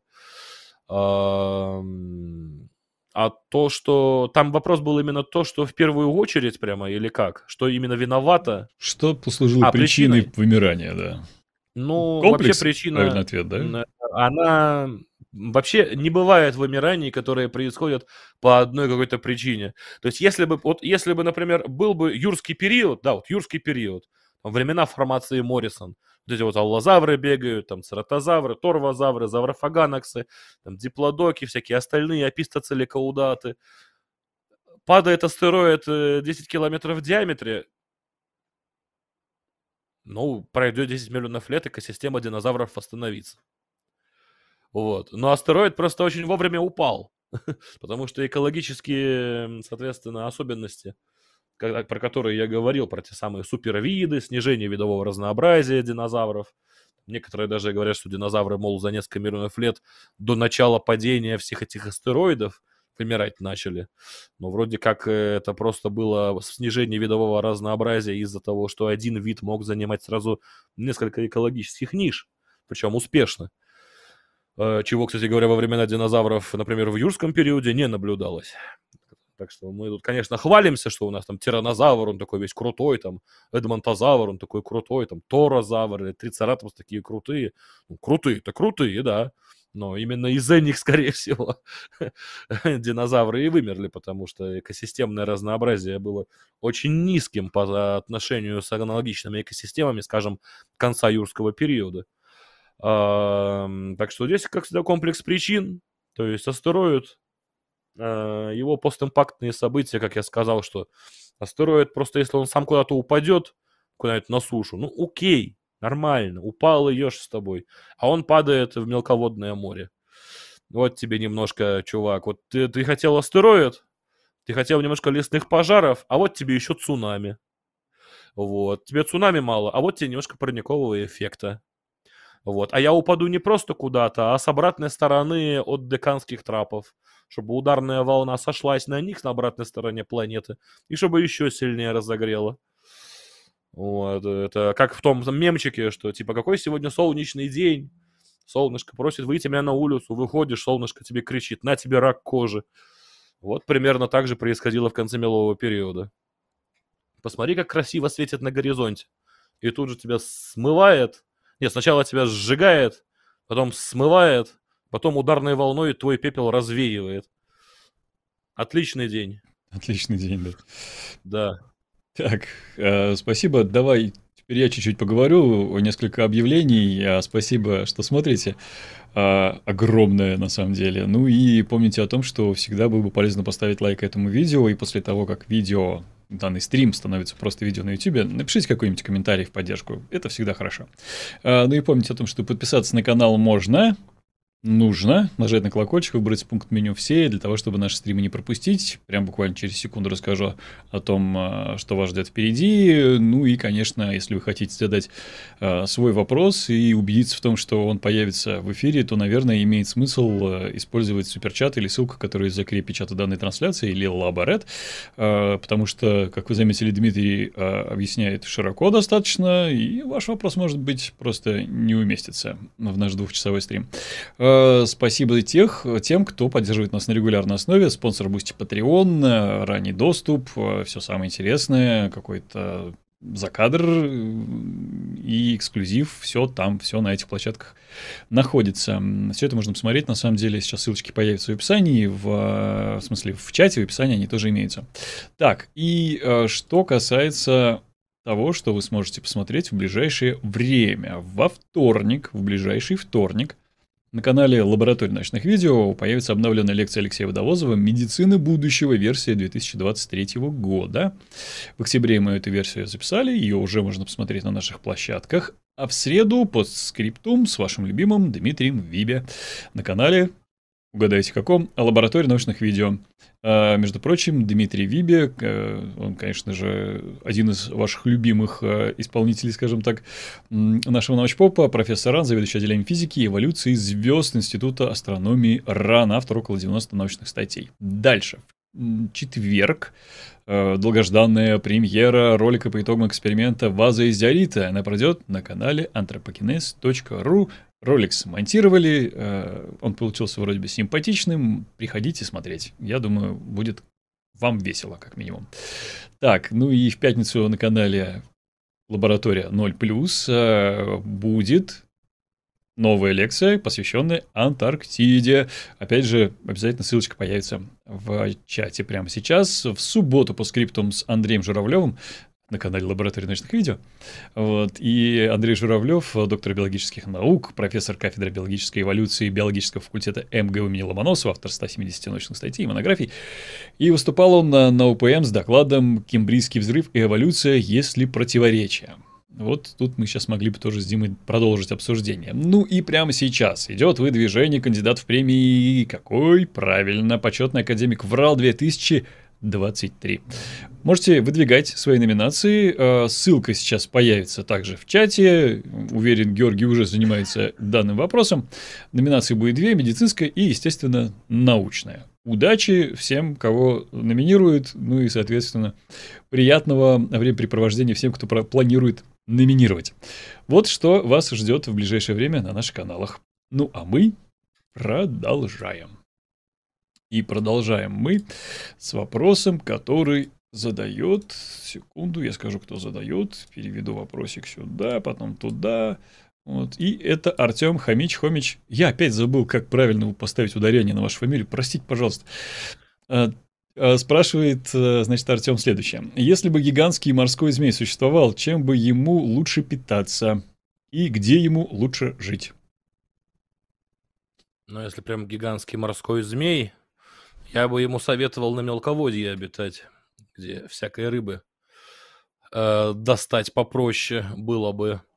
Но, правда, с трудом представляю, как он будет конкурировать с современными морскими млекопитающими, вторичноводными. Да и с акулами тоже. М-м-м, то есть, когда мозазавры уходили в воду э, во второй половине мелового периода, они уходили в воду просто потому, что упало разнообразие ихтиозавров, они почти вымерли к тому времени. Плиозавры почти полностью исчезли, то есть был просто кризис экосистемный, когда крупные животные просто не могли существовать, и предки ящерицы, воронообразные предки мозазавров, ушли в воду, соответственно, формировать рыбоядную нишу прибрежную, просто потому что, ну, конкурентов у них не было как таковых в их нише. Сейчас, конечно, морскому змею, гигантскому, не гигантскому, я бы не позавидовал, честно говоря. Поэтому, если бы вторичноводных млекопитающих современных не было, то, ну, пусть... прибрежной территории для змей как раз подходящее место, чтобы быть. Потому что, как бы, нырять на глубину — это явно не про него. Но вот так это больше такая, скажем, мифическая штучка, как гигантские кракены. Про мифических штучек у нас был тоже стрим, не стрим, а видео на «Лаборатории ноль плюс». Рассказывали про интересных тварей на картах средневековья. Очень прикольно. Посмотрите обязательно. Так, едем дальше. Ильхом Шаю... Шаимов э, спрашивает, вымирание каких животных более опасно для человечества, а какие неизбежны и естественны? Вымирание каких животных более опасные? М. Ну, пусть, например, все комары вымрут. Думаю, человечество недолго продержится. Ну, и теперь объясни, да. Ну, потому что на мелких двукрылых завязано очень большое количество э, всевозможной живности. Ну, что называется у нас там, как, у, не знаю, там какой-нибудь фитопланктон, у которого огромная биомасса, да? Его поедает зоопланктон, у которого биомасса поменьше. Зоопланктоном питается маленькая рыбешка, маленькая рыбешка питается более крупная, э, там более крупные рыбы питаются вторичноводные, например, млекопитающие, или там акулы какие-нибудь, вот, или на, на какие-нибудь там крупные костистые рыбы. Вот, соответственно, если у нас э, кормовая база такая массовая, как, например, двукрылые насекомые, возьмет и скопытится, то это серьезный экосистемный сдвиг, который на человечество может просто катастрофически повлиять. Там, не знаю, например, потенциально могут очень большое количество всякой живности вымереть, и будем, как китайцы в середине двадцатого века у Советского Союза воробьев закупать, да? Ну, в такой же ситуации просто окажемся. Вот это был бы номер, только закупать, конечно, воробьев будет негде. А, так что, а так, в принципе, трудно сказать, что там именно для человечества опасно. Человечество находится уже на той стадии наглежа, что, в принципе, наверное, сможет жить полностью и без дикой живности. Но можно ли назвать это жизнью будет? Это большой вопрос. Большой вопрос. Окей. Okay. Алекс спрашивает. А что общего имели драконы с динозаврами? Так, драконы. Были ли они теплокровные? Драконы. Каким они умудрились, а, как, каким они умудрялись плеваться, как, видимо, каким они умудрялись плеваться огнем, а, не, именно каким огнем плеваться, что за топливо использовали? Вообще представить не могу, если честно. Ну, потому что, конечно, эта концепция огнедышащего животного, ну, она, в принципе, прикольная. В принципе, прикольная тема, да, это довольно интересно. Но проблема в том, что, понятное дело, что... Ну, давайте вот серьезно, если к вопросу подойти, Давай.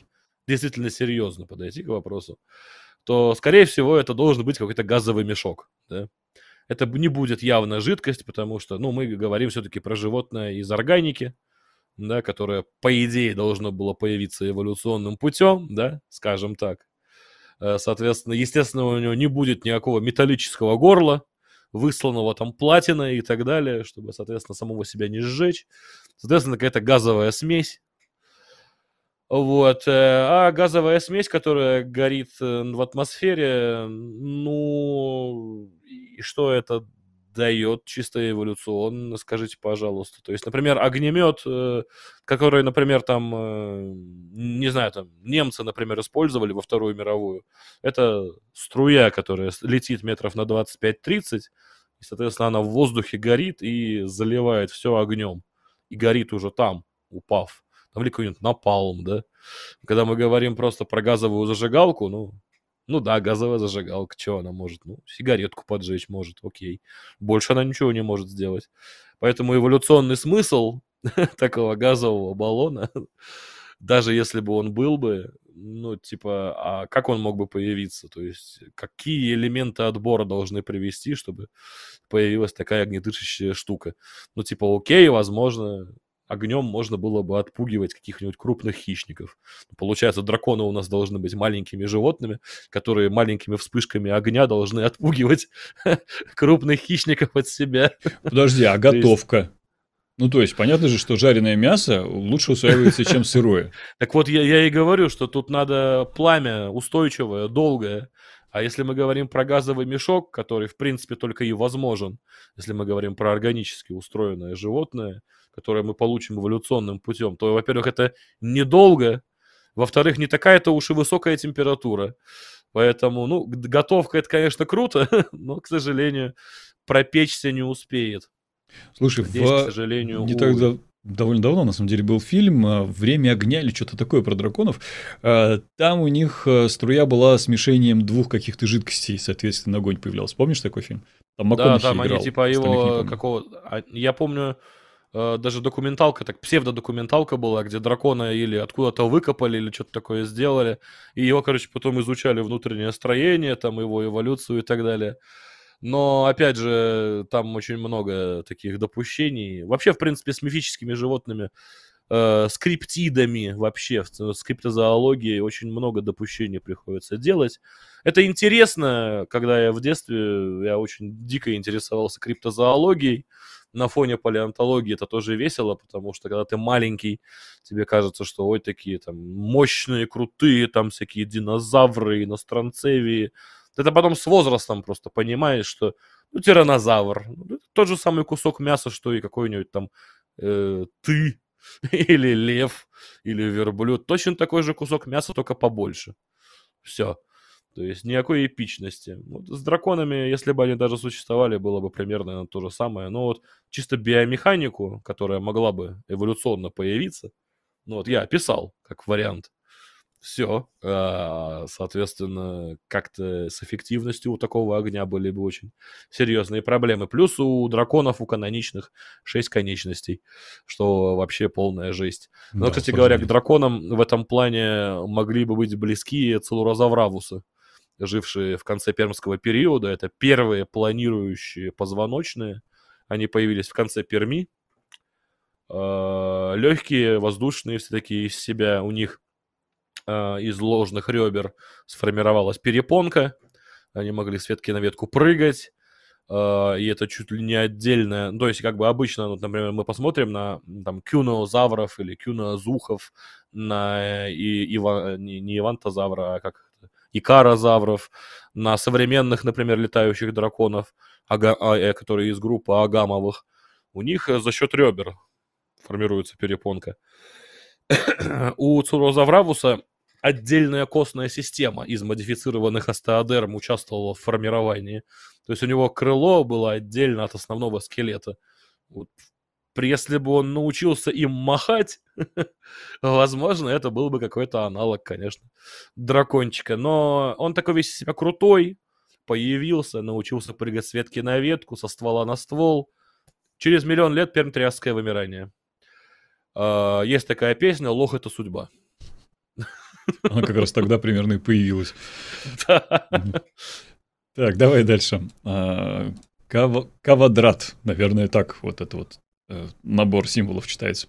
Если бы эволюция существовала, если бы эволюция существовала, утверждает автор, то Homo sapiens был э, подвержен этому явлению как никакое иное существо на Земле, так как набор задач формируется, формируемый разум, разумностью этой зверушки не имеет границ. Но где эво?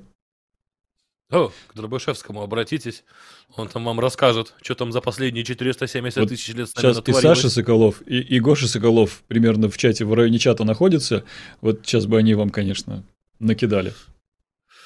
Я в антропогенезе вообще не шарю, если честно, никогда им не интересовался.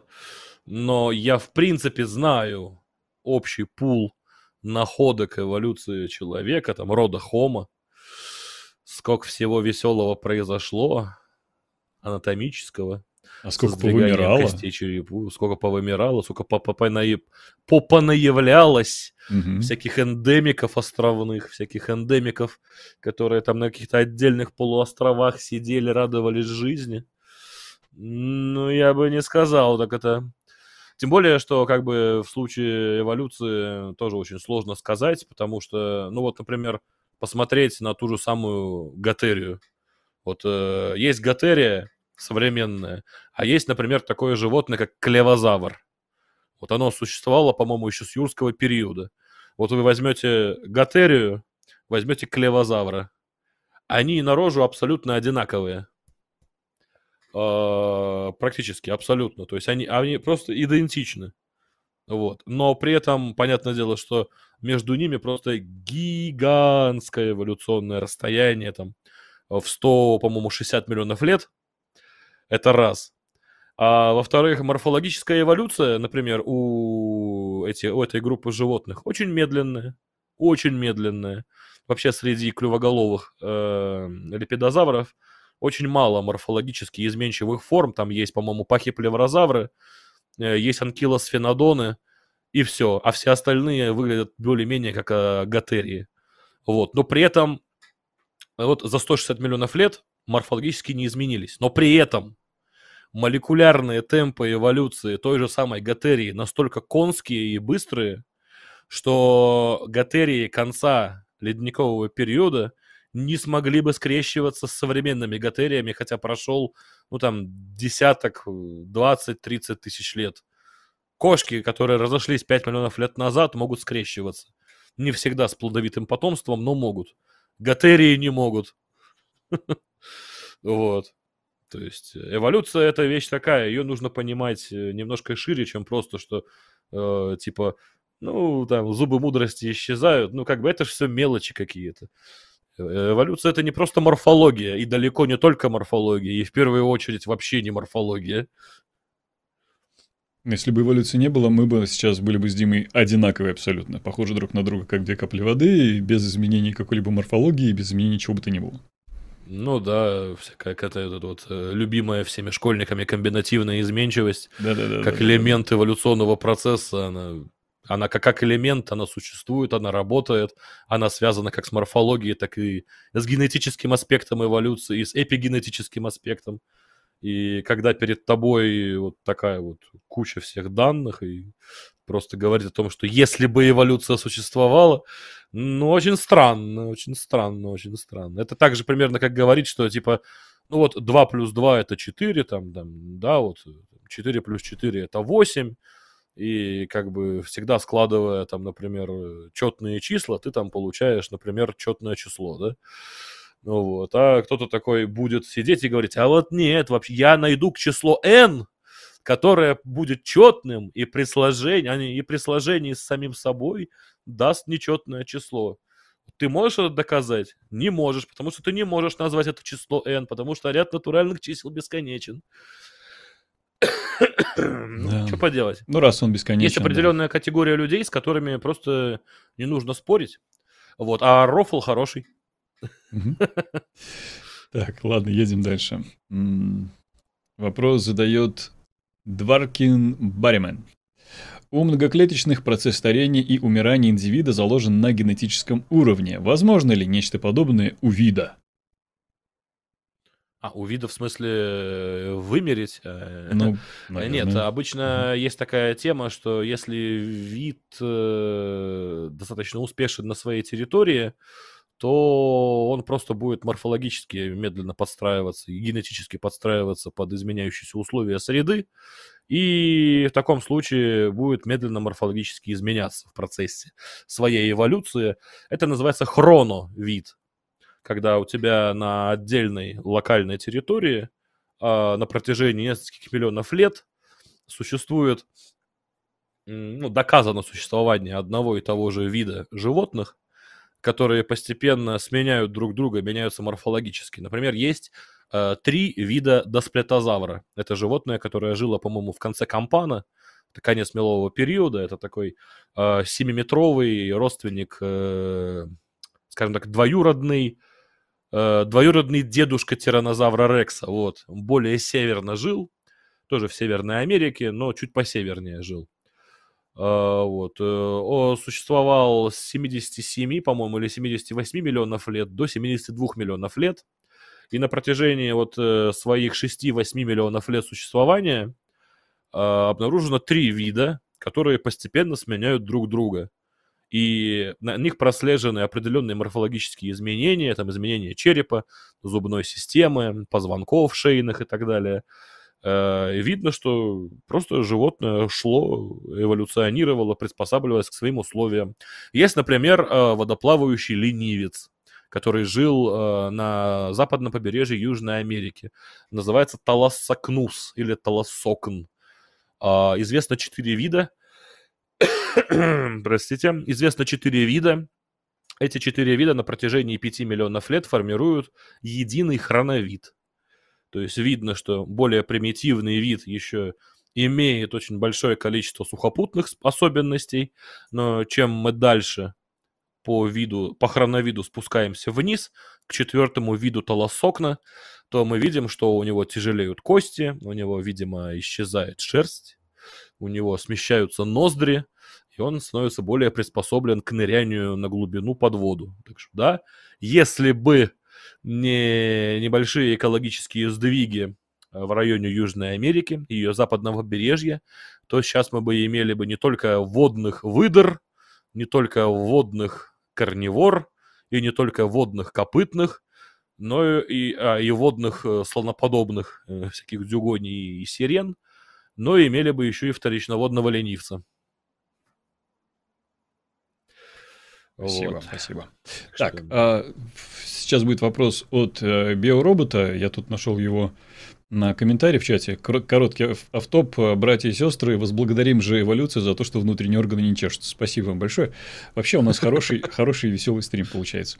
И Ксения Дмитрий Целест, я увидел, что пришел донат.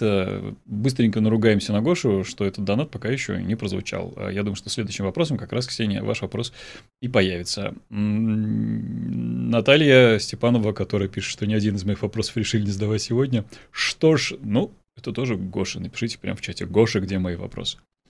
Так, а, собственно говоря... Господи, вопрос... у меня сейчас тот самый мем в голове возник. Ага, не надо. Так, не надо. Итак, биоробот спрашивает. Ёж – это деградировавшая до состояния самообороны мышь или эволюционировавшая? Или ёж – это обленившаяся в процессе эволюции мышь?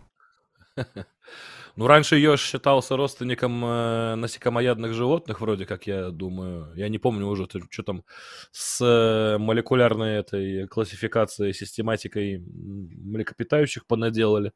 Страшные надо заглядывать. Э, это не мышь в любом случае, потому что мыши это ближе к нам. Ну, очень относительно ближе к нам, но тем не менее. Э, Скорее, я бы, конечно, если учитывать, что вопрос ироничный, я бы сказал, что обленившаяся, наверное. Очень сильно обленившаяся. Но не мышь. Скорее, землеройка. Или нечто подобное. Спасибо. Так, и вопрос от Ксении Дмитрий Целест. Спасибо вам огромное за поддержку с донатом. Понятие вымирания применимо только к животным, и резкое сокращение видов растений и кораллов тоже попадает под это понятие? Конечно, это без вопросов. То есть вымирание флоры, экологические сдвиги флоры – это, в принципе, зачастую основополагающие процессы, которые в дальнейшем приводят к формированию именно животных экосистем в том виде, в котором мы их наблюдаем либо в палеонтологической летописи, либо наблюдаем в том виде, в котором мы можем, ну, просто выйти в лес и посмотреть. Потому что, опять же, например, формирование настоящих первых семенных, хвойных и первых покрытосеменных, э, протопокрытосеменных растений э, в триасовом периоде, например, сформировало леса, которые мы знаем сейчас, как вот те леса, которые нам знакомы, как тайга, как широколиственные леса с веточками, с кронами, э, со своей вот этой экологической зональностью и так далее. Э, и, соответственно, если бы не появление таких лесов, например, э, не появились бы первые планирующие животные. Вот с чем связано, например, бум развития планирующих животных э, в... соответственно, в триасовом периоде, что там появляются и лепидозавры в воздух пытаются залезть, и архозавроморфы пытаются в воздух залезть, всякие лангисквамы, всякие икорозавры, всякие кюнеозухи, там еще были какие-то примитивные ящероподобные, ну, ящерицеобразные животные, там на букву «М», они там в Китае жили, просто уже невозможно это выговорить, не вспомню все сразу. Связано с тем, что просто появляется лес, появляется просто место, где можно с веточки на веточку прыгать, и при этом с этой веточки на веточку не просто прыгать, но еще и жить, потому что экосистема целая прямо в кроне находится. То есть тебе не нужно по земле бегать и собирать, соответственно, покушать, а потом, соответственно, обратно на дерево забираться и там, соответственно, от крупных хищников прятаться. Ты можешь перелетать с ветки на ветку и кушать прямо на дереве. Кучу разных насекомых, которые в этих кронах обитают, и, собственно, ты э, зонально, экологически начинаешь специализироваться. кто-то протояблочки кушает, да, кто-то ест насекомых, кто-то из-под коры выковыривает что-то вкусное, да, какой-нибудь дрепанозавр сидит со своим огромным когтищем, да, сидит там кору дробит, и оттуда какую-нибудь личинку достает вкусную. Вот, потом сидит, жует. Никто, кроме него, этого сделать не может. А вот какой-нибудь икорозавр сидит и стрекозок ловит в полете с ветки на ветку. И все рады, радуются жизни. Естественно, под шумок появляются птерозавры, которые тоже начинают сначала с ветки на ветку прыгать, а потом понимают, что вообще-то крылышками еще и махать можно. Вот. И... Даже mm-hmm. не знаю, что еще добавить. Да, норм. Так, давай еще раз к вопросам от Владислава Харченко. Спасибо ей огромное. Лаборет, соответственно, оттуда вопрос пришел. Дмитрий, узнала, что у динозавров зубы прорезаются еще в яйце. Есть ли еще прецеденты? Это какой-то редкий случай? Спасибо. Ну, не у всех динозавров, насколько я знаю, зубы прямо прорезались. Но вообще надо понимать, что молодой динозавр, он уже, в принципе, при рождении должен быть готов питаться... Может быть, не самостоятельно, да, но как минимум э, саможевать. То есть э, э, зубчики нужно иметь прямо вот на момент вылезания из яйца, это без вопросов. И это, в принципе, характерно для многих рептилий. Это нормальная тема. Это и у крокодилов, как у ближайших родственников динозавров, есть там. У птиц, естественно, нету, потому что у них генная сеть атрофирована, у них есть только яйцевой зуб, который зубом не является. Вот у динозавров тоже яйцевой зуб был, он нужен для того, чтобы скорлупу пробивать. Ну, если, конечно, у этого вида динозавров скорлупа на яйце есть, потому что не все динозавры обладали скорлупой и известковой на яйце. Тем не менее, тем не менее. Угу. Вот... А, так что это не аномалия, это требование условий жизни, тут без вариантов. Хочешь кушать, имей зубки. Так, Ольга Окман из Нидерландов спрашивает. Какое минимальное количество представителей наших прапредков осталось после падения метеорита, чтобы спустя шестьдесят миллионов лет эволюционировать в нас? И какое количество человеческого вида сейчас должно остаться после гипотетического падения метеорита, чтобы не вымереть? Ну, для человека, я думаю, в одном месте должно остаться хотя бы полторы-две тысячи человек, и потом следить за скрещиваниями близкородственными между собой. Ну, для млекопитающих вообще, в принципе, полторы-две тысячи особей – это самый-самый край. То есть и то это надо еще будет очень как бы осторожно подходить к процессу скрещивания, что называется, не по любви, а по политическим мотивам. Хе-хе. Вот, а там про млекопитающих был еще вопросик. Mm-hmm. Ну, э, про млекопитающих, в редкий случай, это был другой. Вот он. А, соответственно, минимальное количество наших предков. Да, в общем, не про млекопитающего, а про человеческие виды, сколько у нас должно остаться и сколько было. Наших прапредков осталось mm-hmm. после падения метеорита, yep. чтобы спустя шестьдесят миллионов лет эволюционировать в нас. Ну, опять же... Там же было бутылочное горлышко, так что... Бутылочное горлышко наши предки переживали кучу раз, и это и, и как бы в процессе самого антропогенеза, когда там род Homo mm-hmm, формировался, mm-hmm. я уж молчу про все эти проблемы, связанные с появлением самих млекопитающих, потому что там, одно из самых больших бутылочных горлышек млекопитающие пережили вот именно в конце Триаса, в начале Юры, когда их очень сильно, скажем так, задавили в эту землеройную нишу динозавра. Но динозавры, млекопитающие смогли сто семьдесят — сто шестьдесят пять миллионов лет назад выбраться из этой темы и прямо стали очень эволюционно, морфологически разнообразным. Поэтому долго они не просидели в, этом услов... в этих условиях, хотя за время бутылочного горлышка, конечно, очень много всего было потеряно. Генетические mm-hmm. нарушения прямо мощные. Вот, в частности, есть мнение, что за счет динозавров как раз-таки мы и можем, соответственно, их благодарить за огромные счета к стоматологам, потому что наша дифеодонтия развилась как элемент выживания mm-hmm. маленьких животных под давлением динозавров. Ну, не знаю, отомстите в ближайшие, на ближайшем ужине курица вашими дифеодонтными зубками. Да. Тут вариантов нет. Так, следующий вопрос. Попробую его коротко ответить на него. Лев Раскин спрашивает, зачем разбирать бредни всяких полуграмотных полудурков? Полубредни. Ну, вообще, чаще всего это, конечно, просто весело, полуразбирать. Это чаще всего просто весело. А, вообще, у меня есть на канале даже несколько таких мемчиков с этим связанных. Например, там есть ящерозавры. Кто смотрел тот знаменитый стрим, тот поймет, о чем речь. Потому что иногда... А полуграмотные полудурки э, вот, э, своими знаниями, в кавычках, могут вполне себе пролезть даже в какие-то элементы системы образования. Вот ящерозавров мы нашли прямо вот именно в, в онлайн-школе, в материалах, видеоматериалах онлайн-школы. Там у динозавры делились на ихтиозавров, ящерозавров, птицезавров. Вот мы сидели, а там видос был примерно минут шесть, но мы его смотрели полчаса просто, там весь чат орал просто. Ящерозавра до сих пор, у меня одна подписчица даже магнитики сделала с надписью «Ящерозавра». И вот тем самым динозавром из немецкого мультика, который... И... То есть это просто нечто. Поэтому некоторые вещи в рамках мемов, высмеивания... И когда они слишком далеко заходят в рамках того, что, ну, чуваки, вы полезли уже в какую-то систему образования, это стоит того, чтобы разобрать. А вот так сидеть, ну, там, типа, этот волновой геном Горяева разбирать, ну, типа, ну, смешно, ну, весело. Ну, чуваки думают, что друг друга оплодотворили через свет. Вот, два мужика в подвале что-то там делали и оплодотворили друг друга, неправильно проведя эксперимент. Чего они там экспериментировали, Ёж его знает.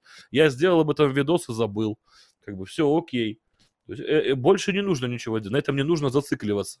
Вот по этому поводу. А, вот когда, а как, не зацикливайся. Скоро врал будет. Ну, да. А, скоро он уже будет, там был. Врал и как бы, ну, может быть, еще попадет, не знаю. Короче говоря, э, стартовал первый этап, и вы уже можете выдвигать своих кандидатов в друзья. Так что давайте. Кто вам больше нравится? И про полуграмотных, полудурков тоже можно, наверное, там упомянуть. Вот. Но мы ни на кого не намекаем, если что, это... Да? Так, Эндрю... Ну, ок. Эндрю Эндрюсон тоже с донатом еще раз спасибо огромное. Друзья, если хотите, чтобы ваши вопросы прозвучали в первую очередь, помните, есть ссылочка в закреп чата данной трансляции или суперчат, если он в вашей стране, вот как у Эндрю, работает. Могут пингвины стать живородящими и совсем уйти в воду? Вот если честно, ни, одно, ни один архозавр, даже вторичноводный, вроде как не стал живородящим. Не знаю, с чем это связано, честно скажу, не знаю. Но у птиц вроде как живорождение маловероятно, что возможно, потому что вроде как то ли кальциевый обмен зародыша, то ли что-то такое связано с известковой скорлупой, там, формирование яйца и так далее и тому подобное. То есть им уже от этого сложно отказаться, и как бы уже придет, приходится с яйцом работать как таковым. А, между прочим, были, например, такая группа крокодилов, э, крокодиломорфов, митриоринхи. Э, у них была отдельная подгруппа, которая полностью ушла под воду. Например, такая знамен... такое знаменитое животное, как дакозавр. Это такая просто квадратная такая башка, э, мощное такое тело, э, соответственно, ласты вместо ног. То есть это вторичноводное животное полностью. И все круто у него. Все... Мощный укус, архозавровый такой, крокодиловый мощный укус. Хвост прямо, чтобы плавать вообще круто, потому что ну, крокодиломорфы хорошо умели плавать. Предки метеоринхов тоже хорошо умели плавать. Это такая близкая к крокодилам современным ветка относительно. То есть они задолго, за миллионы лет до того, как в море ушли, научились грести хвостиком. Ласты есть, все круто. Но вот... Ни один из них не становится больше пяти метров в длину. Вот. Хотя все шансы есть. Почему не становится больше пяти метров? А потому что надо на сушу выползать и откладывать на суше яйца. А если ты будешь больше пяти метров в длину, то твоя масса превысит тонну. И ты просто с этой суши обратно уже не уползешь. Ты просто будешь куском мяса, который на суше будет беспомощен. То есть даже крокодилы не смогли в живорождение. При этом остальные группы, такие как завроптеригии, там плеозавры, плезиозавры, яйца живорождением занимались спокойно. Почему не получилось? Вообще не знаю. Я нигде не видел нормального, внятного объяснения, почему архозавры, имея, в принципе, ну, может, конечно, прогрессивное такое крутое яйцо, относительно других рептилий у них действительно, действительно крутое яйцо, сложно устроенное, со сложными системами обмена для зародыша, то есть, ну, там прямо лайк и репост, а не яйцо. Но что их останавливает от того, чтобы яйцеживорождением заниматься? И, соответственно, полностью уйти под воду, потому что под воду, например, уходили птицы не только пингвины, но и, например, в меловом периоде те же гесперорнисы. Они даже ходить нормально по суше не могли. Они ползали пузом по земле и гребли ногами. Они вообще на сушу практически не выходили. Они не могли стоять на ногах, по сути, практически. Вот. И все равно откладывали яйца. То есть не получается у архозавров по какой-то причине из-за своих яиц уйти под воду. Как бы это ни звучало. Я тут в чатик заглянул, а народ спрашивает, где такой магнитик взять, о котором ты говорил. Он, к сожалению, в очень маленькой партии висит на холодильнике, как пример. Там очень, очень мало их было. Микропартия, да? Один магнит. Ну да, не, не один, больше, но мало-мало. Угу. Там было выступление у меня, офлайн выступление, одно было в Питере, и девушка притащила одна, два магнитика, вот один был с ящерозавром. Потому что, ну, это, ну это, дичь, это дичь, она очень хорошо запоминается, потому что этот трешачок, он, может быть, даже и не запомнился как таковой, потому что на Ютубе много мусора, но когда это на образовательном канале, на онлайн-школе для школьников, ну, это было отлично. Так, если получится, коротенько, без лекций, Муслим Галеев, кто такие липидозавры? Ну что ж. Коротенько. Ну, вообще, в принципе, если очень сильно упростить, то вот сейчас вот есть рептилии, да? Вот рептилии современные делятся на две группы. Одна группа называется архозавры, у нее есть крокодиловая ветка и птичья ветка. То есть делятся там динозавры-птицы и другая ветка крокодила. Вот это архозавры. Все. А есть другая группа рептилий современная, это лепидозавры. В нее входят тоже две группы. Одна называется клювоголовые, это современная готерия, одна единственная. Ну, там три подвида, ну, как бы. Готерия одна. Вот. И еще одна группа называется сквамата. В эту группу сквамата или чешуйчатые входят там змеи, ящерицы, всякие там вараны, игуаны, агамы, там, желтопузики, слепозмейки, все что угодно, короче. Все там эти, по-моему, девять тысяч видов рептилий. Вот. Лепидозавры — это просто отдельная группа рептилий. Черепахи не входят ни в лепидозавров, ни в архозавров. Они чуточку такие куда более древние, куда более вложенные, но про них вопроса, как вы понимаете, не было. Ждем про них вопроса. Потом, как зажжем. Не надо, это сложно. Так, погнали дальше. Алекс спрашивает. С какой плотностью заселения Земли динозавры заселяли Землю динозавры в лучшие времена? Перепись была какая-то? Что? Перепись какая-то была у них? А, да не, есть просто примерные прикидки по биомассе. Давай. Ну, вроде как биомасса в конце мелового периода была сравнима с кайнозойской. То есть она постепенно росла от Триаса к концу мела и где-то к середине мелового периода достигает примерно кайнозойских значений. То есть, в принципе, биомасса динозавров, ожидаемая, в принципе, могла достигать биомасс млекопитающих в лучшие времена. Млекопитающих кайнозоя имеется в виду. Так что угу. Жили, не тужили. Зависит просто от момента, в какой мы... Ну, от момента времени, в какой мы пальцем ткнем. Конечно же, биомасса там где-нибудь в конце юрского периода была гораздо ниже. Точно график не вспомню, но как минимум раза в три, в два... меньше, чем сейчас. То есть вас выкидывают просто куда-нибудь в Северную Америку, дают задачу «найди диплодока», и как бы диплодок вроде большой, ходит стадами, а ты на машине две недели шатаешься по всей Северной Америке и даже следа не находишь. Вот такая вот история. Так, Саян Циденов спрашивает. У людей сменяемость поколений очень долгая. Поэтому мы выберем при глобальной катастрофе? Ну, у нас есть мозги, есть шансы все пережить. Надо ставить на мозги. А так, да, если бы мозгов не было, и мы бы так очень долго сменяли поколение, не имея возможности себя технологически поддерживать, прогнозировать в том числе события. Хотя мы тут прогнозируем, все такие прогнозируем, но все равно си о два выделяем, да? Радостно. Сидим, выделяем, да, сидим, выделяем. Я прямо сейчас в процессе сижу, выделяю. Никто не без греха, как говорится. Ну, что поделать. А, так вот, ситуация в том, что у других-то животных таких мозгов прогнозирующих нету. У эволюции, в принципе, прогнозов нету. Она ничего не прогнозирует. Она работает только сейчас, сиюминутно. Поэтому эволюция чаще всего, если ты ее разбираешь с инженерной точки зрения, то это просто такой набор костылей. Вот возьмите, разберите там дыхательную цепь или, например, как экспрессируются гены у эукариот. Там просто настолько наверчено лишнего, что, типа, дорогой боженька, что ты натворил. Можно все было проще сделать гораздо. Там, как любой процессор, который гораздо функциональнее эукариотического ядра, окажется куда проще устроен, чем это самое эукариотическое ядро. Так и живем. Так что у человечка есть все шансы. А мозгов бы не было, да, все. Мы бы скопытились бы еще, наверное, вот в то самое бутылочное горлышко, когда нас там десять тысяч mm-hmm. человек осталось на всю планетку.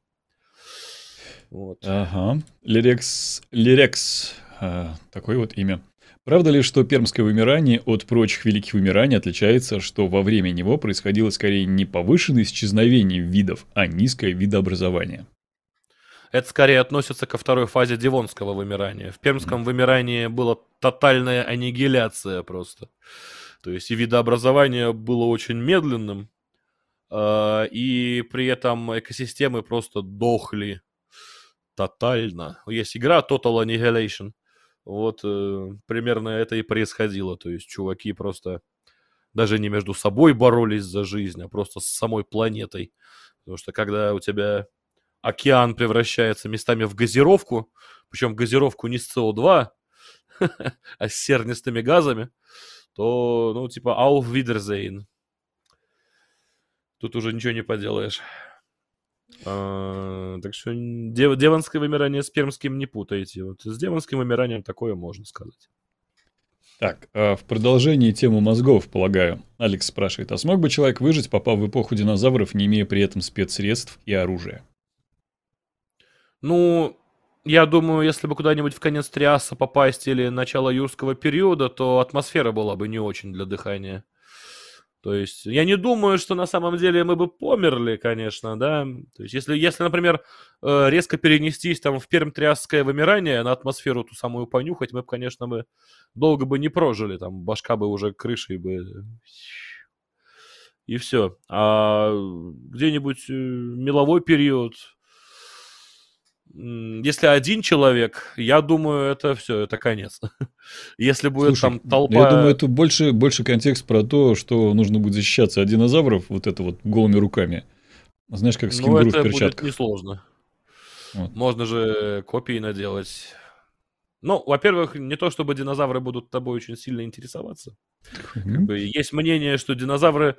не то чтобы очень сильно заинтересованы как бы в новом объекте, сразу на него нападать, потому что, ну, это не Стивен Спилберг, это не велоцирапторы, это не какая-нибудь там Блю, которая там по приказу, э, по щелчку там только работает, и, и, и все остальные приколы умной девочки. Это действительно умная девочка, которая просто так на тебя не полезет. Ну и плюс большинство динозавров, опять же, козявки. Так козявки, же малявки. Козявка, как в том мультике, да? Да, и, в принципе, они же не пуганные будут. Ты кто такой? Ты можешь их ловить руками и жрать. Сразу. Сразу, да, да. Причем даже факт в том, что и не отравишься. То есть мы же птиц-то едим. Да, чего нет. Да, мы, мы птиц едим раз. Вот другое дело, что есть там какие-нибудь птицы-гоацины, например, да, у которых мясо, скажем так, очень невкусное. Низкого но качества. Как бы... А? Низкое качество. Но выборка у динозавров там была большая. Там сколько мы их еще не обнаружили-то на самом деле? Мы их не обнаружили там еще процентов, там, наверное, девяносто пять. Так что... будешь исследовать и на вкус, и на запах, и скелетики заодно можно будет посмотреть. Я даже знаю человека, который здесь скелетиков с удовольствием бы как раз-таки орудий бы и наделал. Так, поехали дальше. Говорю, главное, чтобы не, не в одиночку. Главное, главное, не в одиночку. Никогда в одиночку не, не, не к динозаврам не подходите. В лес не ходите, да. Так, давайте. Айрат Саяпов спрашивает. А скажите, пожалуйста, какие инсинуации про вымирание выдают альтернативно одаренные специалисты? Ой-ой-ой-ой-ой-ой. Ну, про вымирание... Я помню, был прикол с Беловым, который там про теорию инволюции говорил, что, мол, сначала появился человек, а потом процесс, в процессе деградации, соответственно, из человека появились динозавры, да? Вот. Каким образом вот из человека номер, появились да. членистоногие, я вот тоже представить не могу, если честно. Вот. А он потом э, начал свою теорию дорабатывать и сказал, что вообще-то были еще паука-люди, рака-люди, вот... Веселые есть люди, соответственно, со своими эволюционными гипотезами, и, соответственно, он так он и все и вымирания объяснял, что, типа, это не вымирание, а просто э, до какого-то образа ты додеградируешь и, соответственно, кончаешься, и появляется новый, там, человек, соответственно, вот, э, членистоногий какой-нибудь, который, там, деградирует уже в пауков, то есть это очень такая интересная система у человека. Мне особенно, особенно нравится, как он оформляет свои работы, потому что он пишет от руки, печатными буквами, и иллюстрации рисует карандашом э, восковым на бумаге. То есть э, такое ощущение, как будто, э, короче, знаете, при, еще в Советском Союзе были у девчонок э, дневнички такие, где всякие сердечки рисовали, там анкеты заполняли там всем классам и так далее. Ну вот, у моей мамы такие дневники сохранились до сих пор, я их смотрел. Вот, при, вот смотришь на этого чувака, у него реально девчачий дневник, только с хтоническими членистоногими людьми. Это, наверное, в принципе, Лавкрафт на машине времени к нему переселился и случайно нашел его трактаты и такой, вот о чем я буду писать. Вот так что вселенная, да. э, тут просто зависит от уровня шизофреничности автора и от уровня уверенности автора в том, в чем он говорит, потому что э, зачастую человек может даже понимать, что он, в принципе, где-то ошибается, но самому себе-то он не признается и будет бить до конца. Это, к слову, о хладнокровных динозаврах. Окей. Так, давай, вот. давай дальше. А, а так, э, опять же, вот возвращаясь к вопросу про полудурков, ну зачем их прямо детально обсуждать? Ну зачем? Так, едем дальше. Светлана Харьковская спрашивает. Дмитрий, вы согласны с общепринятой хронологией эволюции? Ну, во-первых, нету такого понятия, как общепринятая хронология эволюции. Она постоянно дополняется и палеонтологическими, и молекулярными данными. То есть методы постоянно совершенствуются, проверяются, диагностируются, что называется, на вшивость. Э, так что какая-то общепринятая канва есть, да, то есть там, например, что там абиогенич... абиогенная эволюция какая-нибудь, там, да, химическая эволюция, там какая-то концепция РНК мира, там ТНК мира, да, там формирование первых репликаторов, там, потом формирование э, зон активных поверхностных реакций. Там, это, короче, можете почитать у Никитина в книге это, «От туманности до клетки». То есть там это более-менее внятно описано простым языком, если вы, конечно, более-менее химию в школе учили. Минимально учили в школе химию, поймете, о чем речь. Хорошая книга «От туманности до клетки». Вот, ну и там, соответственно, с каким-то базовым делением, что там идиокарии какие-нибудь, там потом у нас, там, до этого у нас там формировались эукариоты из эндосимбиоза э, примитивной архи... Архи... примитивного архея и альфа-протеобактерии, там ядро формировалось из гигантского вируса. То есть, в принципе, более-менее как бы вот такую канву, с ней согласен. Но нужно понимать, что вот мы говорим, например, про тот же самый Кембрийский взрыв или, например, про кислородную катастрофу, про первую великую.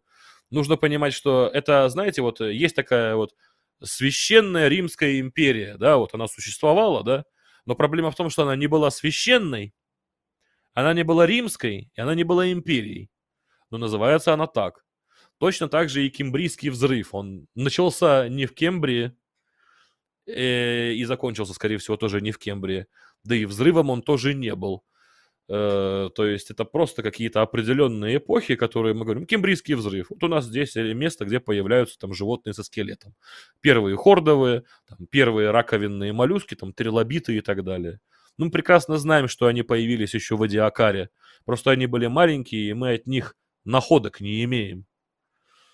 Вот. Мы говорим, что динозавры появились там двести двадцать пять, двести двадцать семь, двести тридцать миллионов лет назад.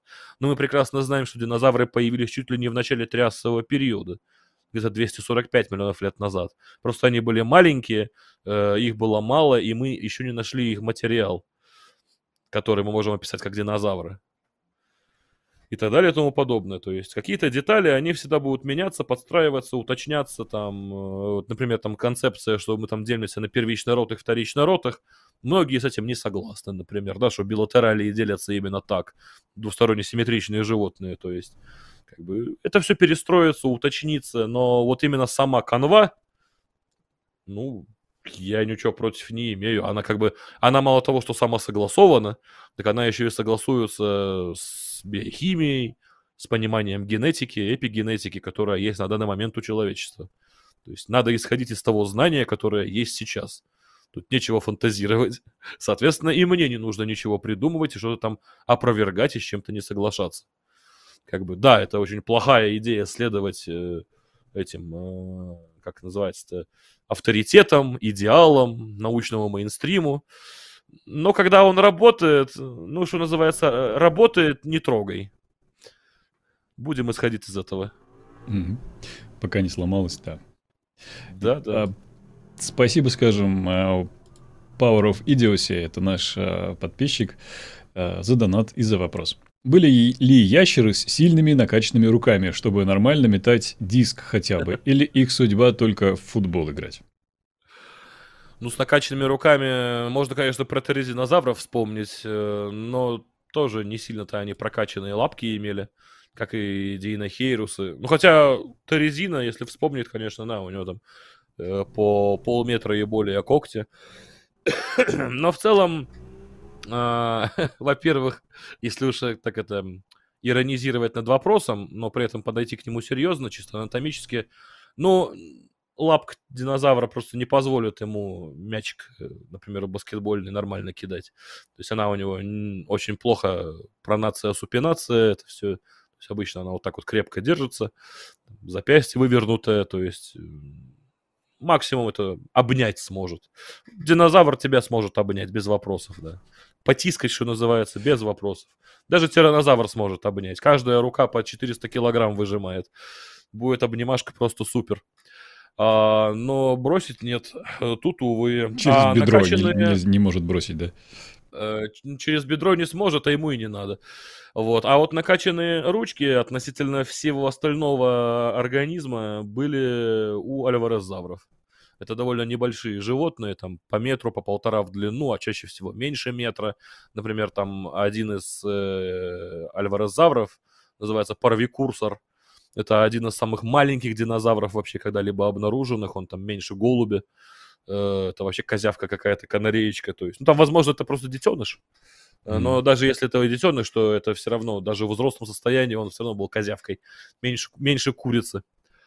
А, так вот, маленькие лапки. Они редуцированы. У них маленький один пальчик на этой маленькой лапке.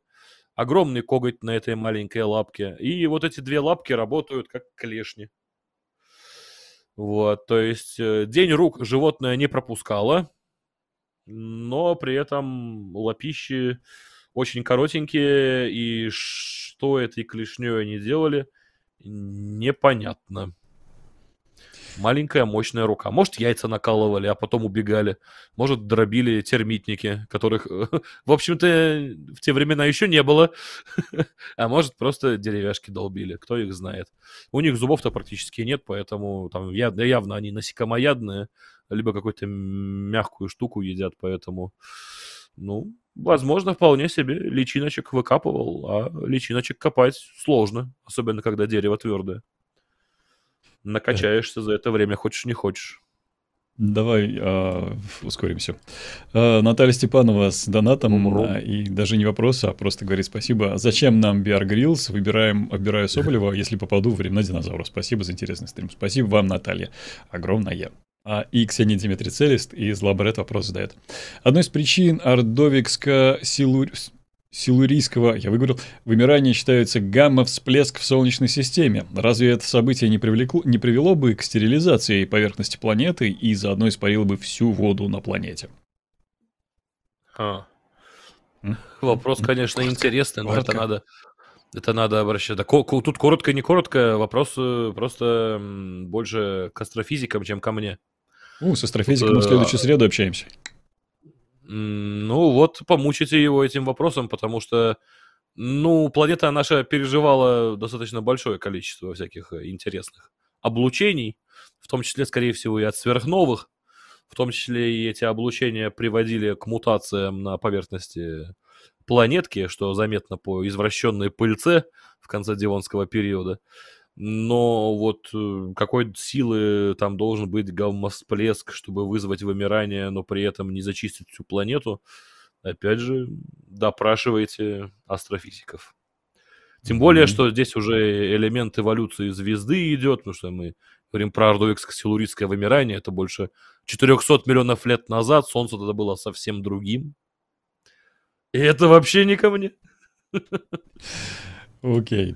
Так, э, перед тем, как следующий вопрос задать, э, кратенько объявление, и спасибо всем, кто прямо сейчас продолжает смотреть стрим, спасибо тем, кто после того, как стрим закончится, и появится просто видео на YouTube, напишет комментарий в поддержку, и тем, кто подписался, те, кто не подписался, напишите, почему вы не подписались, ну а также нажать на колокольчик, выбрать пункт меню «Все» для того, чтобы не пропускать наши дальнейшие стримы, их будет много, и новые лекции, их тоже будет достаточно в самое ближайшее время, буквально через пару секунд расскажу, как это сделать. Вопрос, который вы задаете при помощи суперчата, при помощи ссылки, которая имеется в закрепе чата данной трансляции, или при помощи лабрет, мы зачитываем в самую первую очередь. Это если вы желаете данный конкретный стрим поддержать. Ну а если на регулярной основе есть желание нас поддерживать, то у вас есть возможность использовать, ну, например, спонсор, или Бусти, или Patreon, эксклюзивные материалы, ранний доступ и многое другое. А я продолжаю в аудиолаборатории начитывать книгу «Темный лес Люцисиня».